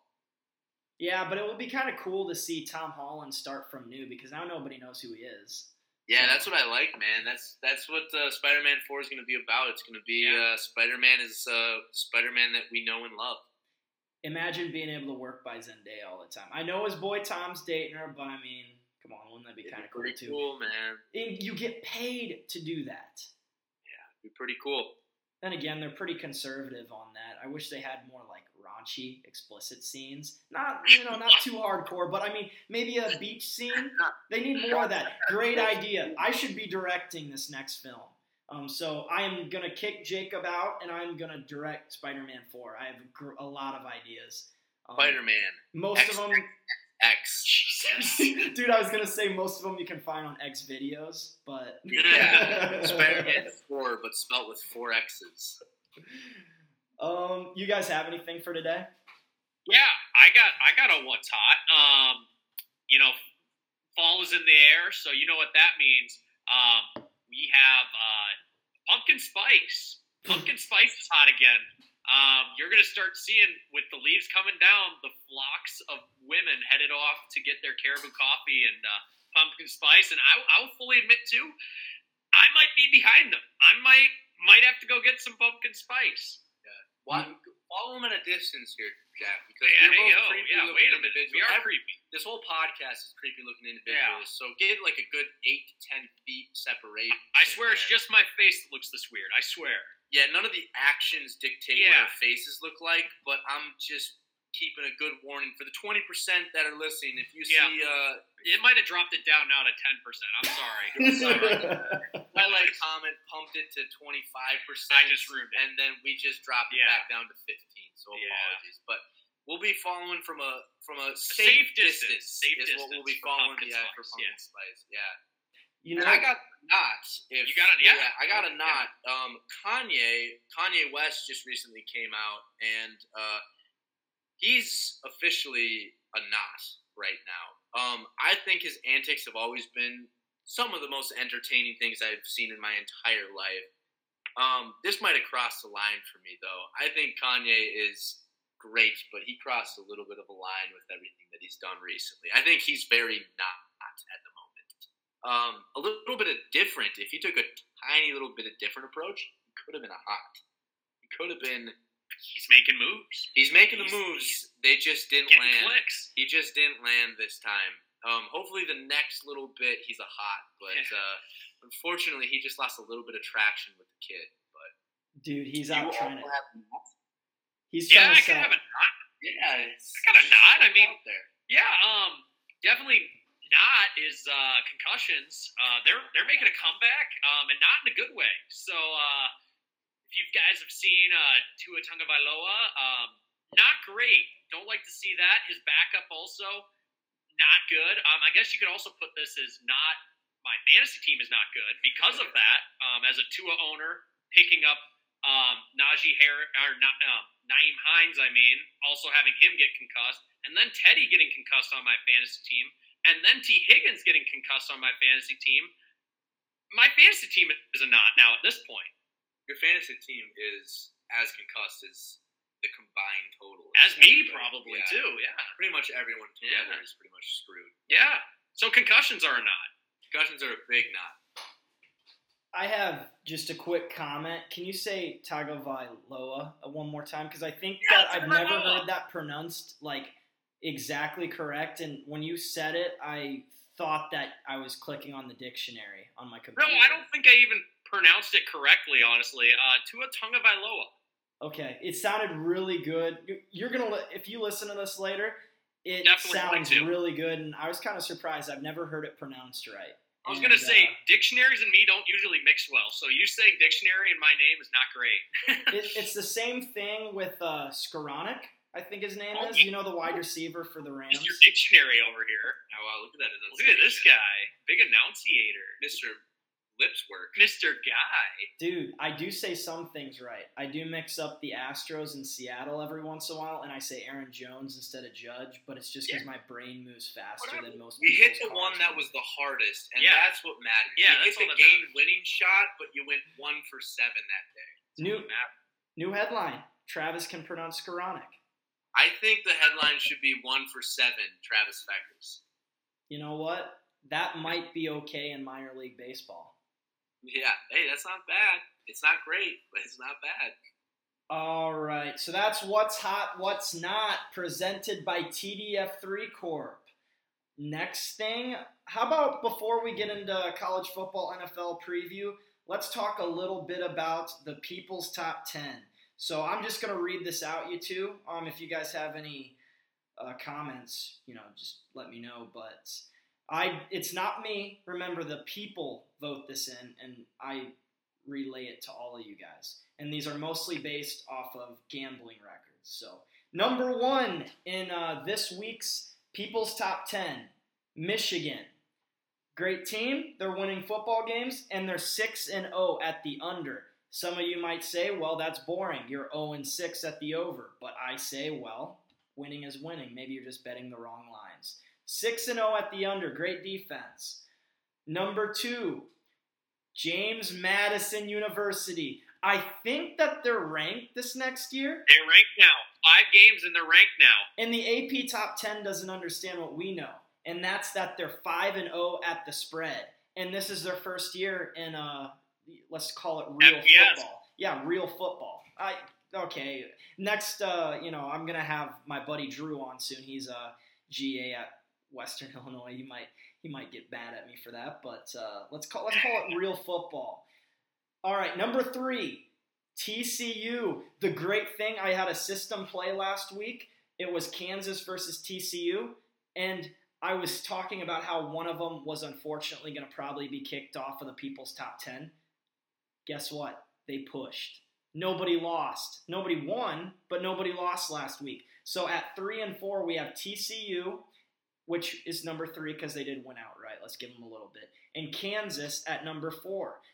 Football school, certified football school. They cannot not cover the spread, if that makes sense. Number five, Ohio State. We got the Buckeyes. Great team. They're really fun to watch. Honestly, their gambling records are somewhat subpar. They are, they do have a winning record at the spread. I feel like you have to keep these guys in there because their games are always really fun. And also, it's tough to be twenty-point favorites in every game, even if you cover most of the time. It's hard. I like them, so they're number five. And the people like them, too. I agree with the people. Number six, Syracuse is a football school at four and one at the spread. Good job so far. I'm going to talk a little bit later. They go in and they play a, a pretty good game this next weekend too, and it's at home against N C State, and they're favorites by four and a half. Um, wow! Uh, I know. Sir, I- yeah. Um, we'll talk about that more later.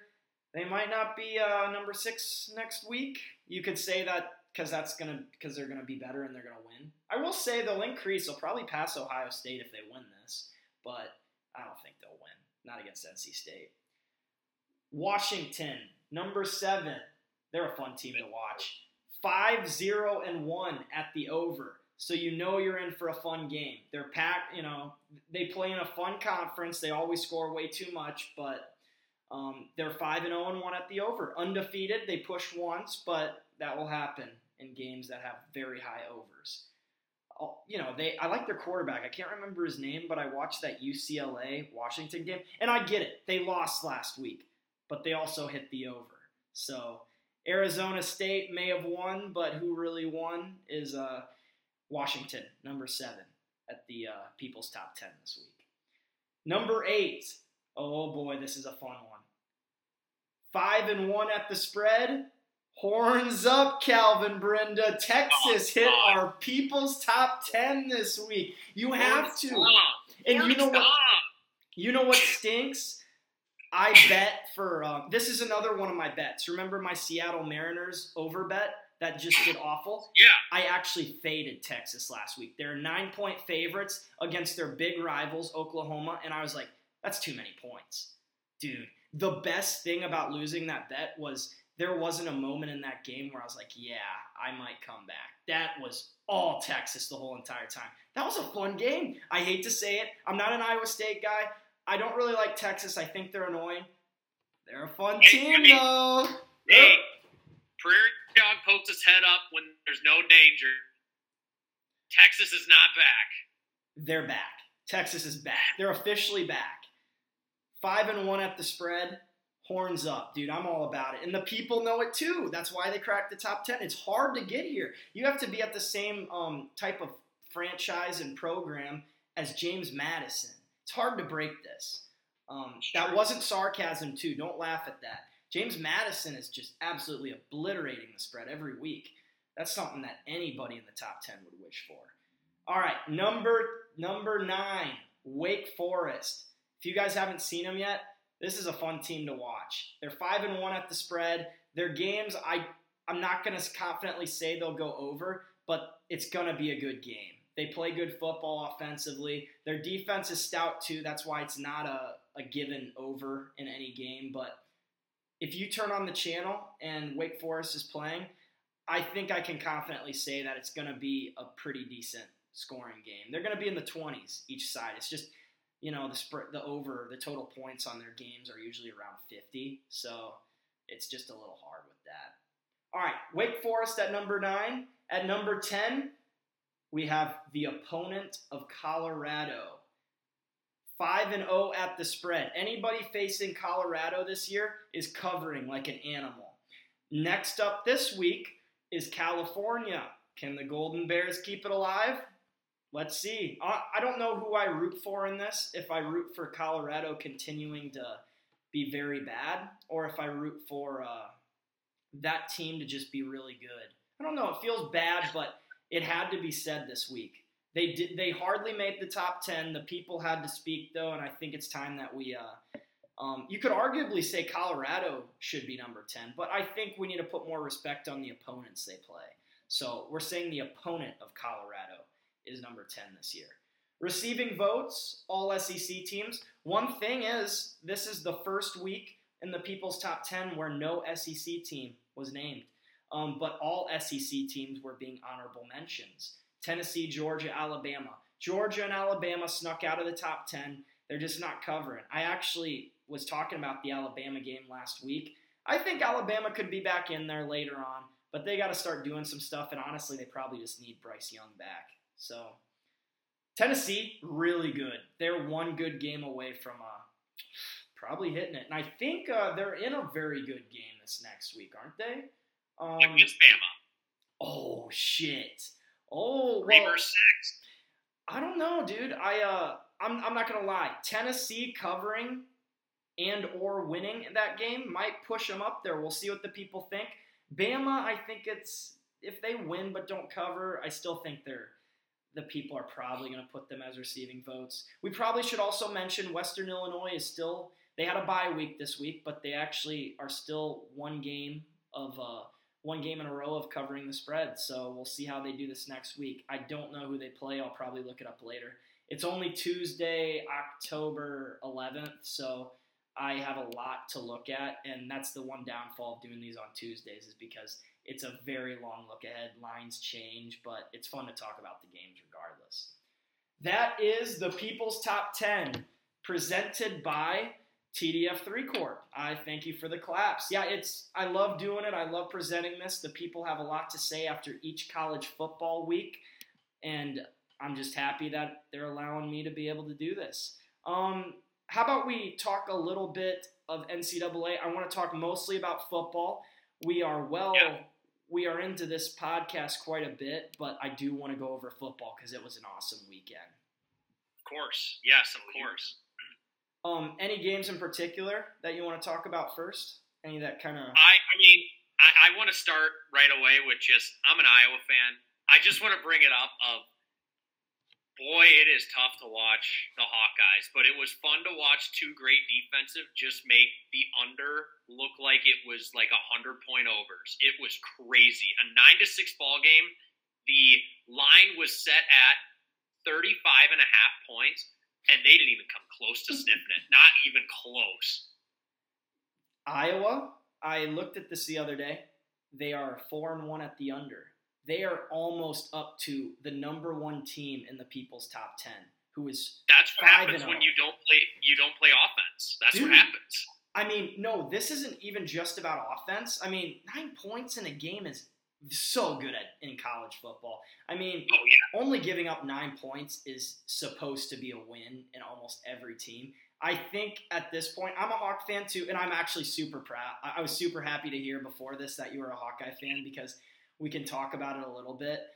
I mean, the Hawkeyes, they they are arguably they have the best they have arguably one of the best defenses, and they probably have the worst offense in the league. So it's having crazy.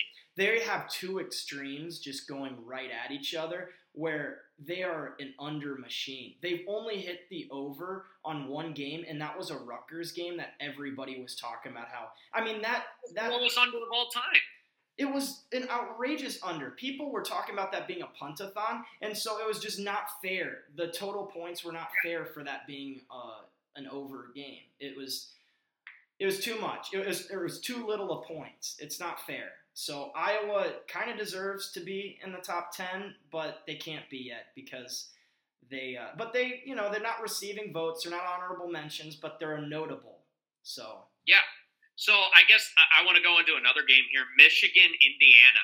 I, I have Michigan as, like, Again, I fell into it last year, too, as a national championship football team. They look better this year. They yeah. look really good. Yeah, they're uh, they're a fun team. Um, I did they cover the spread? I mean, that's important in this. Um, I don't know if they covered the spread. I think it was twenty-one and a half. I think they just got dinged. But, boy, they still hit the under. twenty-three and a half was the line. Um, they did not cover. Yeah. thirty-one to ten ball game. Um, and it was – I think they went into half tied. Yeah, they went rolling. Um, I remember looking at it because I was starting to think, wow, is this upset alert? It is in Indiana, and we have to realize that, I mean, I think it's a standard where they add three points to the home team's spread. Yeah, yeah. And it's for a good reason. It's because traditionally you just expect the home team to start out a little bit better, but Michigan did fight back, and they did look pretty electric. I mean, it's hard to go into another Power Five's home. Like, it's hard to go somewhere else and play any Power Five football team. Yeah, unless it's at Oklahoma.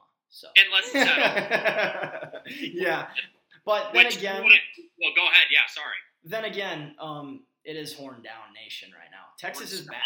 So now, but I mean, with that, you want to go into the Oklahoma Texas game real quick? Talk a little more. I mean. What is there to say? Um, Oklahoma might be very bad this year. Are they dead? Are they dead now? Just one year, are they dead? Lincoln Riley, man. He probably did way more um, than people think. Oh, by the way, a lot of Big twelve teams in the, you know, that are making noise in the people's top ten. Yeah. Kind of a fun conference. I mean, it's, uh, you know, I, I'll have to say right now, uh, first of all, did you see what the head coach of Oklahoma said, Brett Venables, before the season? No, what'd he say? So he said, now that Lincoln Riley is gone, that this, quote, soft-ass plays are not going to happen anymore. And, well, um, it's Big twelve football. You're going to have ninety-yard touchdowns left and right. And I guess he didn't figure that out because he has not schemed it up to have that happen for his team. Maybe he should go to Nebraska. They have an open rack. So here's another one.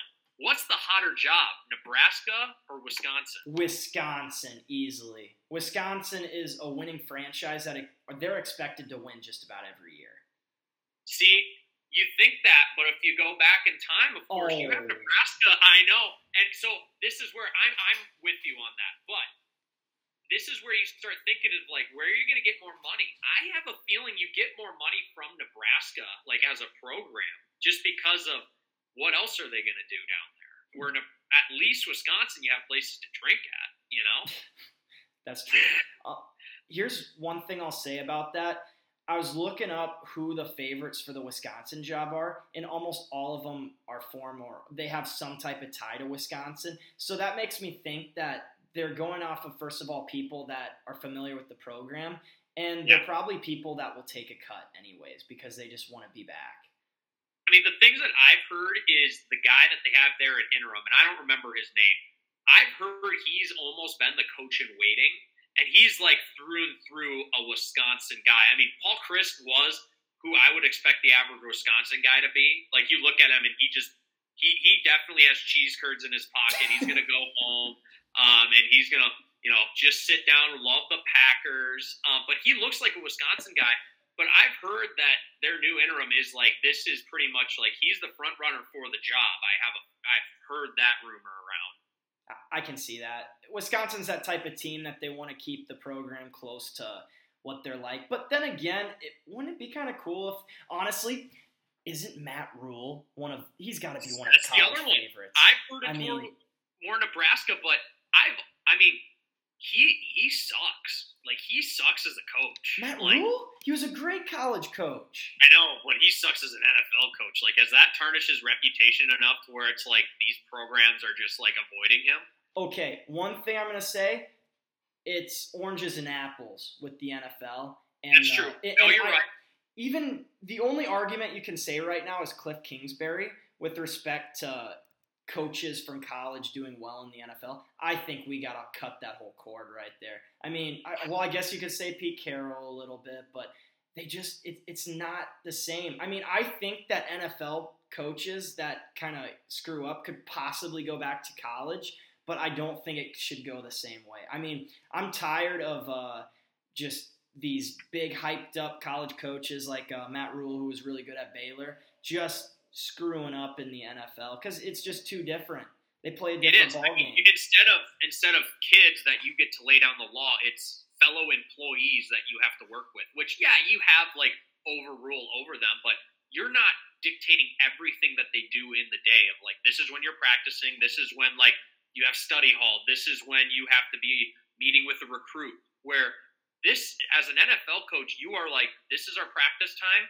Um, you need to be able to get your stuff done and like watch your film and stuff like that. And yeah, there's coaches that help out with that, but it's mostly on their own. It's more of a peer relationship rather than an overlord relationship in college, if you know what I mean. Yeah, definitely. You, it's a lot more hoorah, and that's why I uh, that's why I knew that Jim Harbaugh was going to be pretty good when he get went to college. You know, he's a hoorah yeah. guy where you can't. I mean, they're professionals in the N F L. They don't really want to do the whole, come on, let's go, you know, let's do this whole hype speech. It's yeah. more like, let's make sure the players aren't burning out. Let's make sure that they're happy. Let's put everybody in the right spots. It's it's a boring – I'm going to say it, it's a little bit more of a boring job. You don't do the whole extra stuff. Um, you I just, mean, it's a longer season, too. You got to save your energy. Yeah. Um, what's another good game from the past weekend? Uh, U C L A Utah was fun. I don't have much to say about that high scoring game. U C L A came out with a win. Uh, fun team. Took care of business. What's that? I just said pretty much took care of business again. Yeah, it's like it, I, I feel like U C L A probably has a more high powered offense in my opinion, but they took care of business. They won. Um, last one. Let's talk about for college football. Kansas State, Iowa State. Iowa State covered the spread.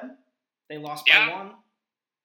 I mean, I, Kansas State is always good, but like even though it was a low-scoring game, for some reason I always see Kansas State like winning these close ball games. Like I remember, I think it was two years ago, onside kick to win the game against Oklahoma. If I remember correctly, that was Kansas State.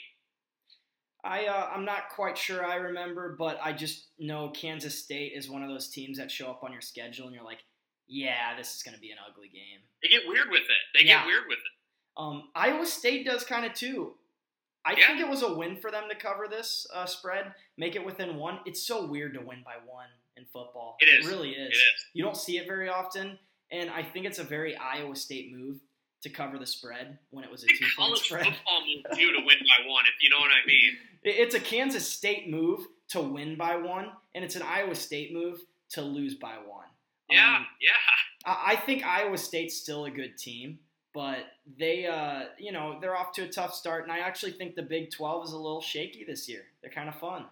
So, you know, I think it's, it's instead it's not top heavy like it was with Oklahoma oh, always yeah. being like good. I mean, they have Oklahoma State, which is really good, but it's less top heavy. It's more spread out. Well, they do have they're a little top heavy with the eighth seed um or of the people's top ten, Texas. So, you know, I mean, I get what you're saying, but uh, Texas officially back, and they are kind of – they're taking over the Big twelve a little bit. I'd love to see Kansas State just kind of have this weird game against them in the future, though. So, I'm excited. Oh, yeah. yeah. Um, they haven't played yet, have they? I don't think they have. I'm gonna I'm gonna um, figure that out after this podcast. I know I'm gonna eat my word. I was gonna say I know I'm gonna eat my words. They probably have at that point, but I I can't keep track of all the college football games. Kansas State is not one of those teams that you're like, oh yeah, let's go check out who they play. um, yeah, I do see that an Iowa fan. No one checks in on Iowa games, so. All right, quickly, um, let's just go through a couple key N F L scores today. Uh, you probably yeah. want to talk about the Vikings. Uh, you're, we got two Viking fans on. Let's let's hear it, guys. Yeah, you start us off, Cal. Man, we we were setting up to just absolutely shit on you, Packer fan. But honestly, I just kind of feel bad now. Like there's no like I just, like there there's no real reason to get after you. But uh, I was talking to my grandma. She's a huge Vikings fan. She wears the socks every single game. She wants me to start wearing some Viking socks every game, and she says this is the year, so we'll see. Grandma Brinda. The predictions were said by my by, by Grandma Brinda. She says this is the Vikings year, so you heard it here. I mean, obviously we're four or five games in. Four games? We are five now. five games in, uh, but Grandma Brinda says this is the Vikings' year. She's been on it from the beginning, but I heard it on game five. She said this is it.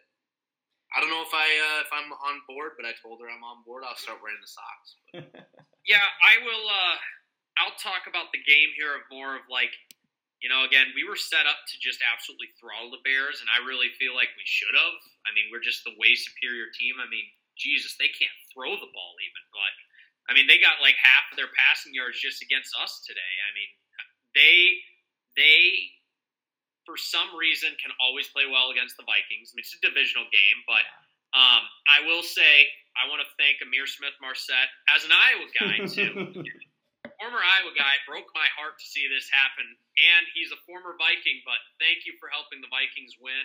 Um, I'm always a fan of you, Amir, but boy, that was tough to watch. That was tough to watch on the last play of the game getting stripped to lose the game.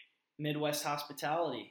It's a very Bears way to lose, honestly. They look yes. like the better team at the right time of the game, and mm-hmm. they lose by a heartbreaker. Yeah, I mean they were they were going to they were going to probably win that game if that doesn't happen. I mean Vikings luck, well Minnesota sports luck too, of just to always blow it. But yeah, I, I will say Vikings played like two different games in the same game. They yeah. look like arguably the best offense. At the beginning, I think, was it sixteen or seventeen completions without an incompletion? seventeen in a row. seventeen in a row. That's impressive um, by yeah. any means. I mean, it's, yeah, I mean, it helps when you have Justin Jefferson to throw the ball to. He somehow, he, he runs the get open route. It's crazy. He's always open. It's unfair for him. Yeah. It, it feels like what Packers used to have with Devontae and what the Raiders are still trying to figure out with Devontae. Yeah. Well, speaking of, we gotta ask you about the uh, Green Bay game. What happened? Um, well, I felt like we uh, went to the we abandoned. So Packers, if you've watched any of our games so far, we're a run team, man. At least so far in the season, while we figure out our passing situation, we have two running backs that are just getting insane yards, and I think neither of them really hit fifty this past game, if I remember right. We, regardless, we. Abandon the run. Here's how fast a game can change. You're up ten points, you have the ball, and you pass three times. You take like two shots and you pass three and you punt the ball back. Well, if you're down ten, Giants do what they need to to score a long touchdown. Our defense is in position, like they're they're on the field for a long time, and that's a big deal in the N F L where their defense gets tired out. Well, Rodgers gets the ball back. We take a couple passes and we punt the ball. Not only is the defense tired, and they're in what they didn't know is they were in for another long possession from the G-men. We we take six passes and we throw ourselves into a losing situation. And then we have to scramble and try to find our rhythm, when in reality we should have just been running the ball most of the second half, because not only did we have the lead, but we had uh, we have a great run game. And we don't need a pass yet. We can get some yards and we can make long drives. It felt like we were trying to shoot them out and give the British like a, a hell of a show or something. When I would have just, you know, I, it's a weird – London's a weird game. I don't feel like a lot of N F L teams get super excited for it. I mean, I don't, no. I don't want to speak for them, but it's a very long trip to get there. You're not there for a long time. You have to adjust to the time zones and – you're playing on a weird time of the day. I mean, I uh, I wasn't hungover when I woke up, but I definitely had to set my alarm clock for eight o'clock so I'd make the game on time. So yeah, yeah. I mean, so speaking of the game, I mean, it was the battle of the quads. It was A J Dillon versus Saquon Barkley. Like, does this mean that Saquon has the superior quads at this point? Like, can we put this argument to rest? Um. Tough question. Ask me in December again. Um, okay. And okay. Let's not overreact. I mean, A J Dillon has been insane all but one game this year, and that's because I think that we knowingly strayed away from our game plan. So uh, let's not overreact about this. I think this could mean the Giants are an okay team. Don't get me wrong. They're not talented, but I think they might be well coached. Uh, they know what they need to do to win. That's yeah, what I would say. They yeah. do not have a franchise quarterback, And well, they don't even why, have wide receivers right now. Dude, they don't. And that's why it's kind of embarrassing. It was a horrible game. I am definitely – I've been talking about tiers in my other podcasts, and I've kind of put Packers towards the top tier. And I've kind of – the top tier's been like the Bills, and it's been the Chiefs. I was putting the Packers up there. And I had the second tier being like the Bengals, maybe the Vikings. Packers aren't first tier anymore. We're second tier until we figure down, something yeah. out. I yeah. mean, even I, as a big Packer fan, can't say that we're a top-tier team right now, especially yeah. after that loss to a very random team. You have, the thing is, is the talent is there. Wide receiver is iffy, but the talent is there for the Packers. I just think right now they can't be considered in the same category with, like, the Bills and the Chiefs. You know what I mean? Not at all, no. Um, Chiefs. Uh, let's see. What else game? Uh, let me see. We had the most boring game in N F L history, Colts Broncos. Uh, let's, yeah, let's just say that we didn't need an extra quarter to be able to figure out that game. I don't. I think my eyes bled watching that. But, okay, yep, boring game. Let's not talk about that. Nope. Patriots kind of killed the Lions. Uh, I think they're cursed because I had my last guest, McKinley, come on and talk about how they're over machines, and they scored zero points this game. Yeah, so. that's tough. That's tough. Uh, oh, I, go, go on. ahead. No, you go on. I was going to say um, I knew that the Lions were screwed because I decided to start Jared Goff for the first time this year. And, uh, again, uh, as my fantasy team is a not, um, I should have known right then and there that the um, Lions were not going to score a single point at all. So that's just my take from the game. That's about all I have to say. Yeah, and it's a little disappointing because Lions were kind of looking like a fun team. Not a good team, but a fun team, and they oh, yeah. pretty much broke our hearts. Yeah. Okay, moving forward, Bills also killed them, so let's not talk too much about that. Um, Bills, certified good team. Steelers, they might go under five hundred for the first time in Mike Tomlin's career. I don't want to overreact, but they don't have anything going with them. So no, I mean they're not they're not a good team objectively, but I just I thought that last year too, and guess what? They went over five hundred. Like I just I don't know. I think Mike Tomlin is just arguably one of the probably the best coach just of what he's had to deal with over the years. You think about the Antonio Brown and all the characters that he's had, and he's still been able to get five hundred teams. Like, I mean, you got to almost put him up there as top two, not two te- uh, coach of all time. Like in the, well, not of all time, but right now active. Yeah, maybe. Um, he's been really good. I like him. I don't think Pittsburgh likes him very much. So he's on the hot seat, even though he hasn't had a bad season before yeah. this season. But, I mean, he doesn't have anything, man. Even no. his, uh, even his defense is either hurt or just not playing well. I mean, exactly. his pieces aren't there, so I don't blame him too much. It's just, it's weird to see the Steelers. Um, I usually saw them, and at the beginning I'm like, oh, Steelers are just going to be a sneaky team. I'm going to bet their covers because they're always going to be underdogs, and they might even be up to about four points sometimes. I'm like, oh, yeah, they can lose by a field goal. Yeah. Uh, I mean – maybe they need Mitch Trubisky back. no, no, they don't. um, all right, I uh, I think I've hit my peak with talking about the Steelers so far, and uh, Carson Wentz. Let's talk Titans Commanders very briefly. Carson Wentz had put them in a position to win. Uh, I had Titans minus two and a half, and I was ready to throw my money away, and They Carson Wentz, Carson Wentz. He literally good. he threw an interception. So the commander, I mean, that's just what he's done throughout his career since he left Philly. Like he's just, I mean, ever since he sprained both his ankles on one play, which first of all, incredible. But ever since he's done that, I just have no belief in Carson Wentz. Like he's a better football player than me. But again, I haven't played football since middle school, so. There are, like, I'm looking at the bottom six games right now. All of them are fun games. Even if they weren't, uh, I mean, all of them were relatively close. Okay, so I let's just, first game, fun game, Saints, Seahawks, just a shootout. just a shootout. Who would have thought that Geno Smith and Andy Dalton would have been a fun game to watch? Yeah.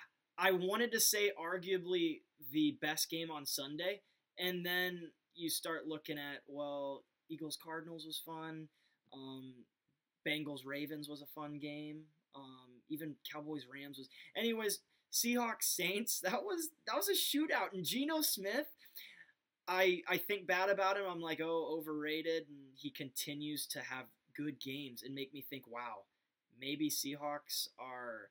a team that scares some teams. They're, they're not a good team, but no. I mean, their covers are insane. They're almost a touchdown every week, unless it's a pretty rel- it's a pretty bad team, and the Seahawks are just competing against them. It's kind of fun. It is. It's they're a fun team to watch. I mean, they they're they're the Lions in my opinion. The Lions and the Seahawks are the exact same team. They put up a lot of points for no reason at all and refuse to play defense. It's incredible. How about uh, Eagles-Cardinals? That was a fun one. Eagles off to an outstanding start. And the Cardinals, good team. I think they're missing Hopkins a little bit. But I think Kyler needs to stop playing on the sticks. He's done. Like, he's he's grounded, in my opinion. He can't play any more Call of Duty. Like, it's – I mean, he – they what the Eagles – I mean, the game – honestly, I'll even argue it wasn't really that fun of a game. It just kind of seemed like, yeah, Jalen Hurts is just going to be Jalen Hurts. Like, that's kind of what I take away from the game is he's a wrecking ball and he's going to win you a ball game.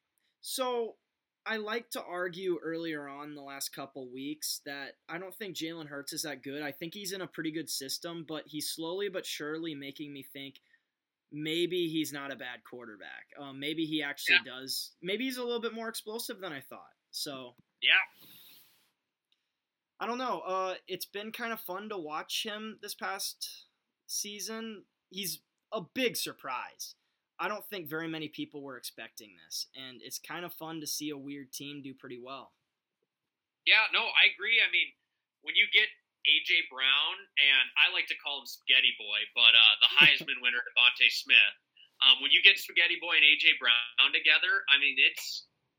they got to be good, and then now that Jalen Hurts is actually able to throw the ball instead of just run, I mean, I, I would argue he's, I, I'll say it, hot take, better than Lamar.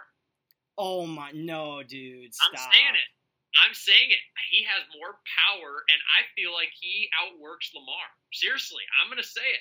Lamar's having a season. He might be M V P. I know. He's going to be better. I think Jalen's going to be better. But then again, I think that they're just such a surprise that I think Jalen will have to be in the discussion. So true. I think this team goes with Jalen. I mean, yeah, it's it's you know, it makes sense as a quarterback, but I think out of any team, he's the team the quarterback that needs to do the best for his team. Like, you have some teams where it's like you have like I, I would argue maybe Josh Allen is that too, like with the people he has around him. But I mean, you think of, like, the Vikings, for example. You can have another quarterback in there to hand the ball off to Dalvin Cook, and you can have another quarterback throw to uh, uh, Justin Jefferson. The Chiefs, too. I mean, um, Travis Kelce invented the get-open route. Like, he's always open for some reason. But I feel like the Eagles are just – you need Jalen Hurts to make that offense work. Um, uh, maybe. I don't like the whole uh... – Jalen Hurts is not one of the best quarterbacks. I, I'd like to even say he's – oh, boy. I don't know how you'll feel about this. Uh-oh. He might even be like a Jimmy Garoppolo, like really good in a system, like oh, does things right. Quarterback that always wins? Jimmy Gar- Jimmy Garoppolo's a lurch. Jimmy's a winner, he's dude. He's sneezing whenever he's on the bench. I don't know, dude. I, I like Jimmy G. He's the Italian stallion to me, man. He's hot. Some oh, say. Yeah.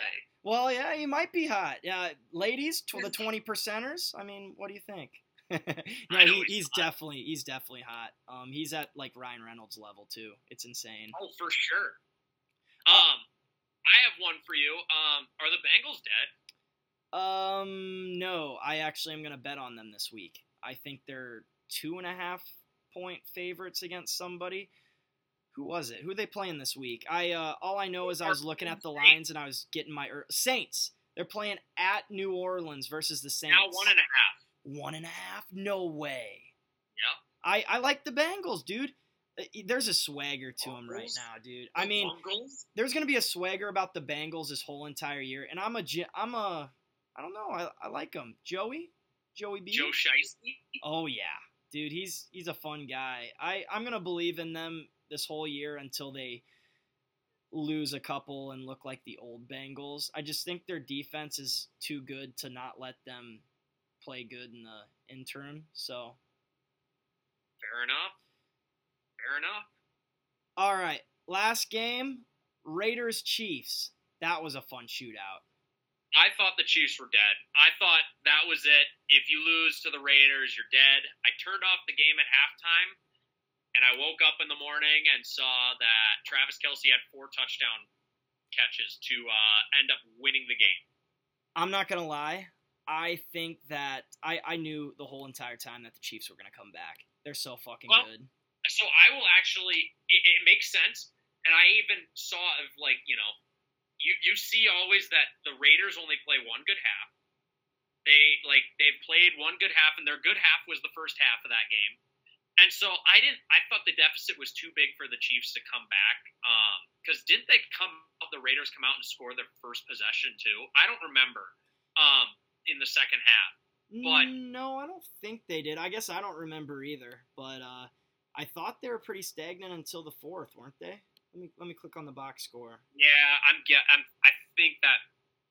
Yeah, they uh they literally stopped yeah. scoring until the fourth. Yeah, I mean, I don't know. Like you you are right though. I mean, the Chiefs are the Chiefs. I mean, you have Patrick Mahomes, you can always come back. Yeah, and it was a fun game. It was the exact type of game that I thought it'd be. I bet the over on this fifty-one and a half is so many points, and I was a little worried uh in the first quarter, and then. The, When the Raiders came out and got a pretty big lead, the Raiders were my only worry, and that seems yeah. weird because they're kind of a they're kind of set offensively. But when I saw that they're at twenty points at half and there was ten points from the Chiefs, I knew that the Chiefs were going to come out and score two touchdowns right away. The Chiefs are so good, dude. I mean, they're a top-tier team. Even if they lose, it's because the other team was just scoring a bit too many points in the second half. I mean, they as long as their defense gets a stop. That's a fourteen-point turnaround if they have the ball first. That's a lot yeah. of points, and the Chiefs can easily do that, probably easier than just about every other team. You could argue Buffalo, but the Chiefs are so good, man.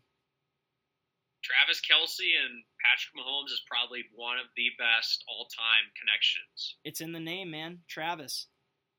Yeah. All right, well, that is the N F L. I uh I have a couple picks for this coming week. I, I already talked a little bit about some. And looking ahead to next week, I got a couple of my favorite picks and my favorite games in general. We got Oklahoma State at T C U. I kind of brushed on this. T C U might not be in the people's top ten next week. I like Oklahoma State plus three and a half against them. Looking towards a little bit of a West Coast action. U S C, three-point underdogs against a pretty stout Utah team. I like U S C to cover the spread and win. So I have a lot of dogs this week, and that moves me into my last N C double A bet, which would be N C State plus four and a half at Syracuse. Are they a football school? Maybe not next week. I don't know. A little bit of N F L action.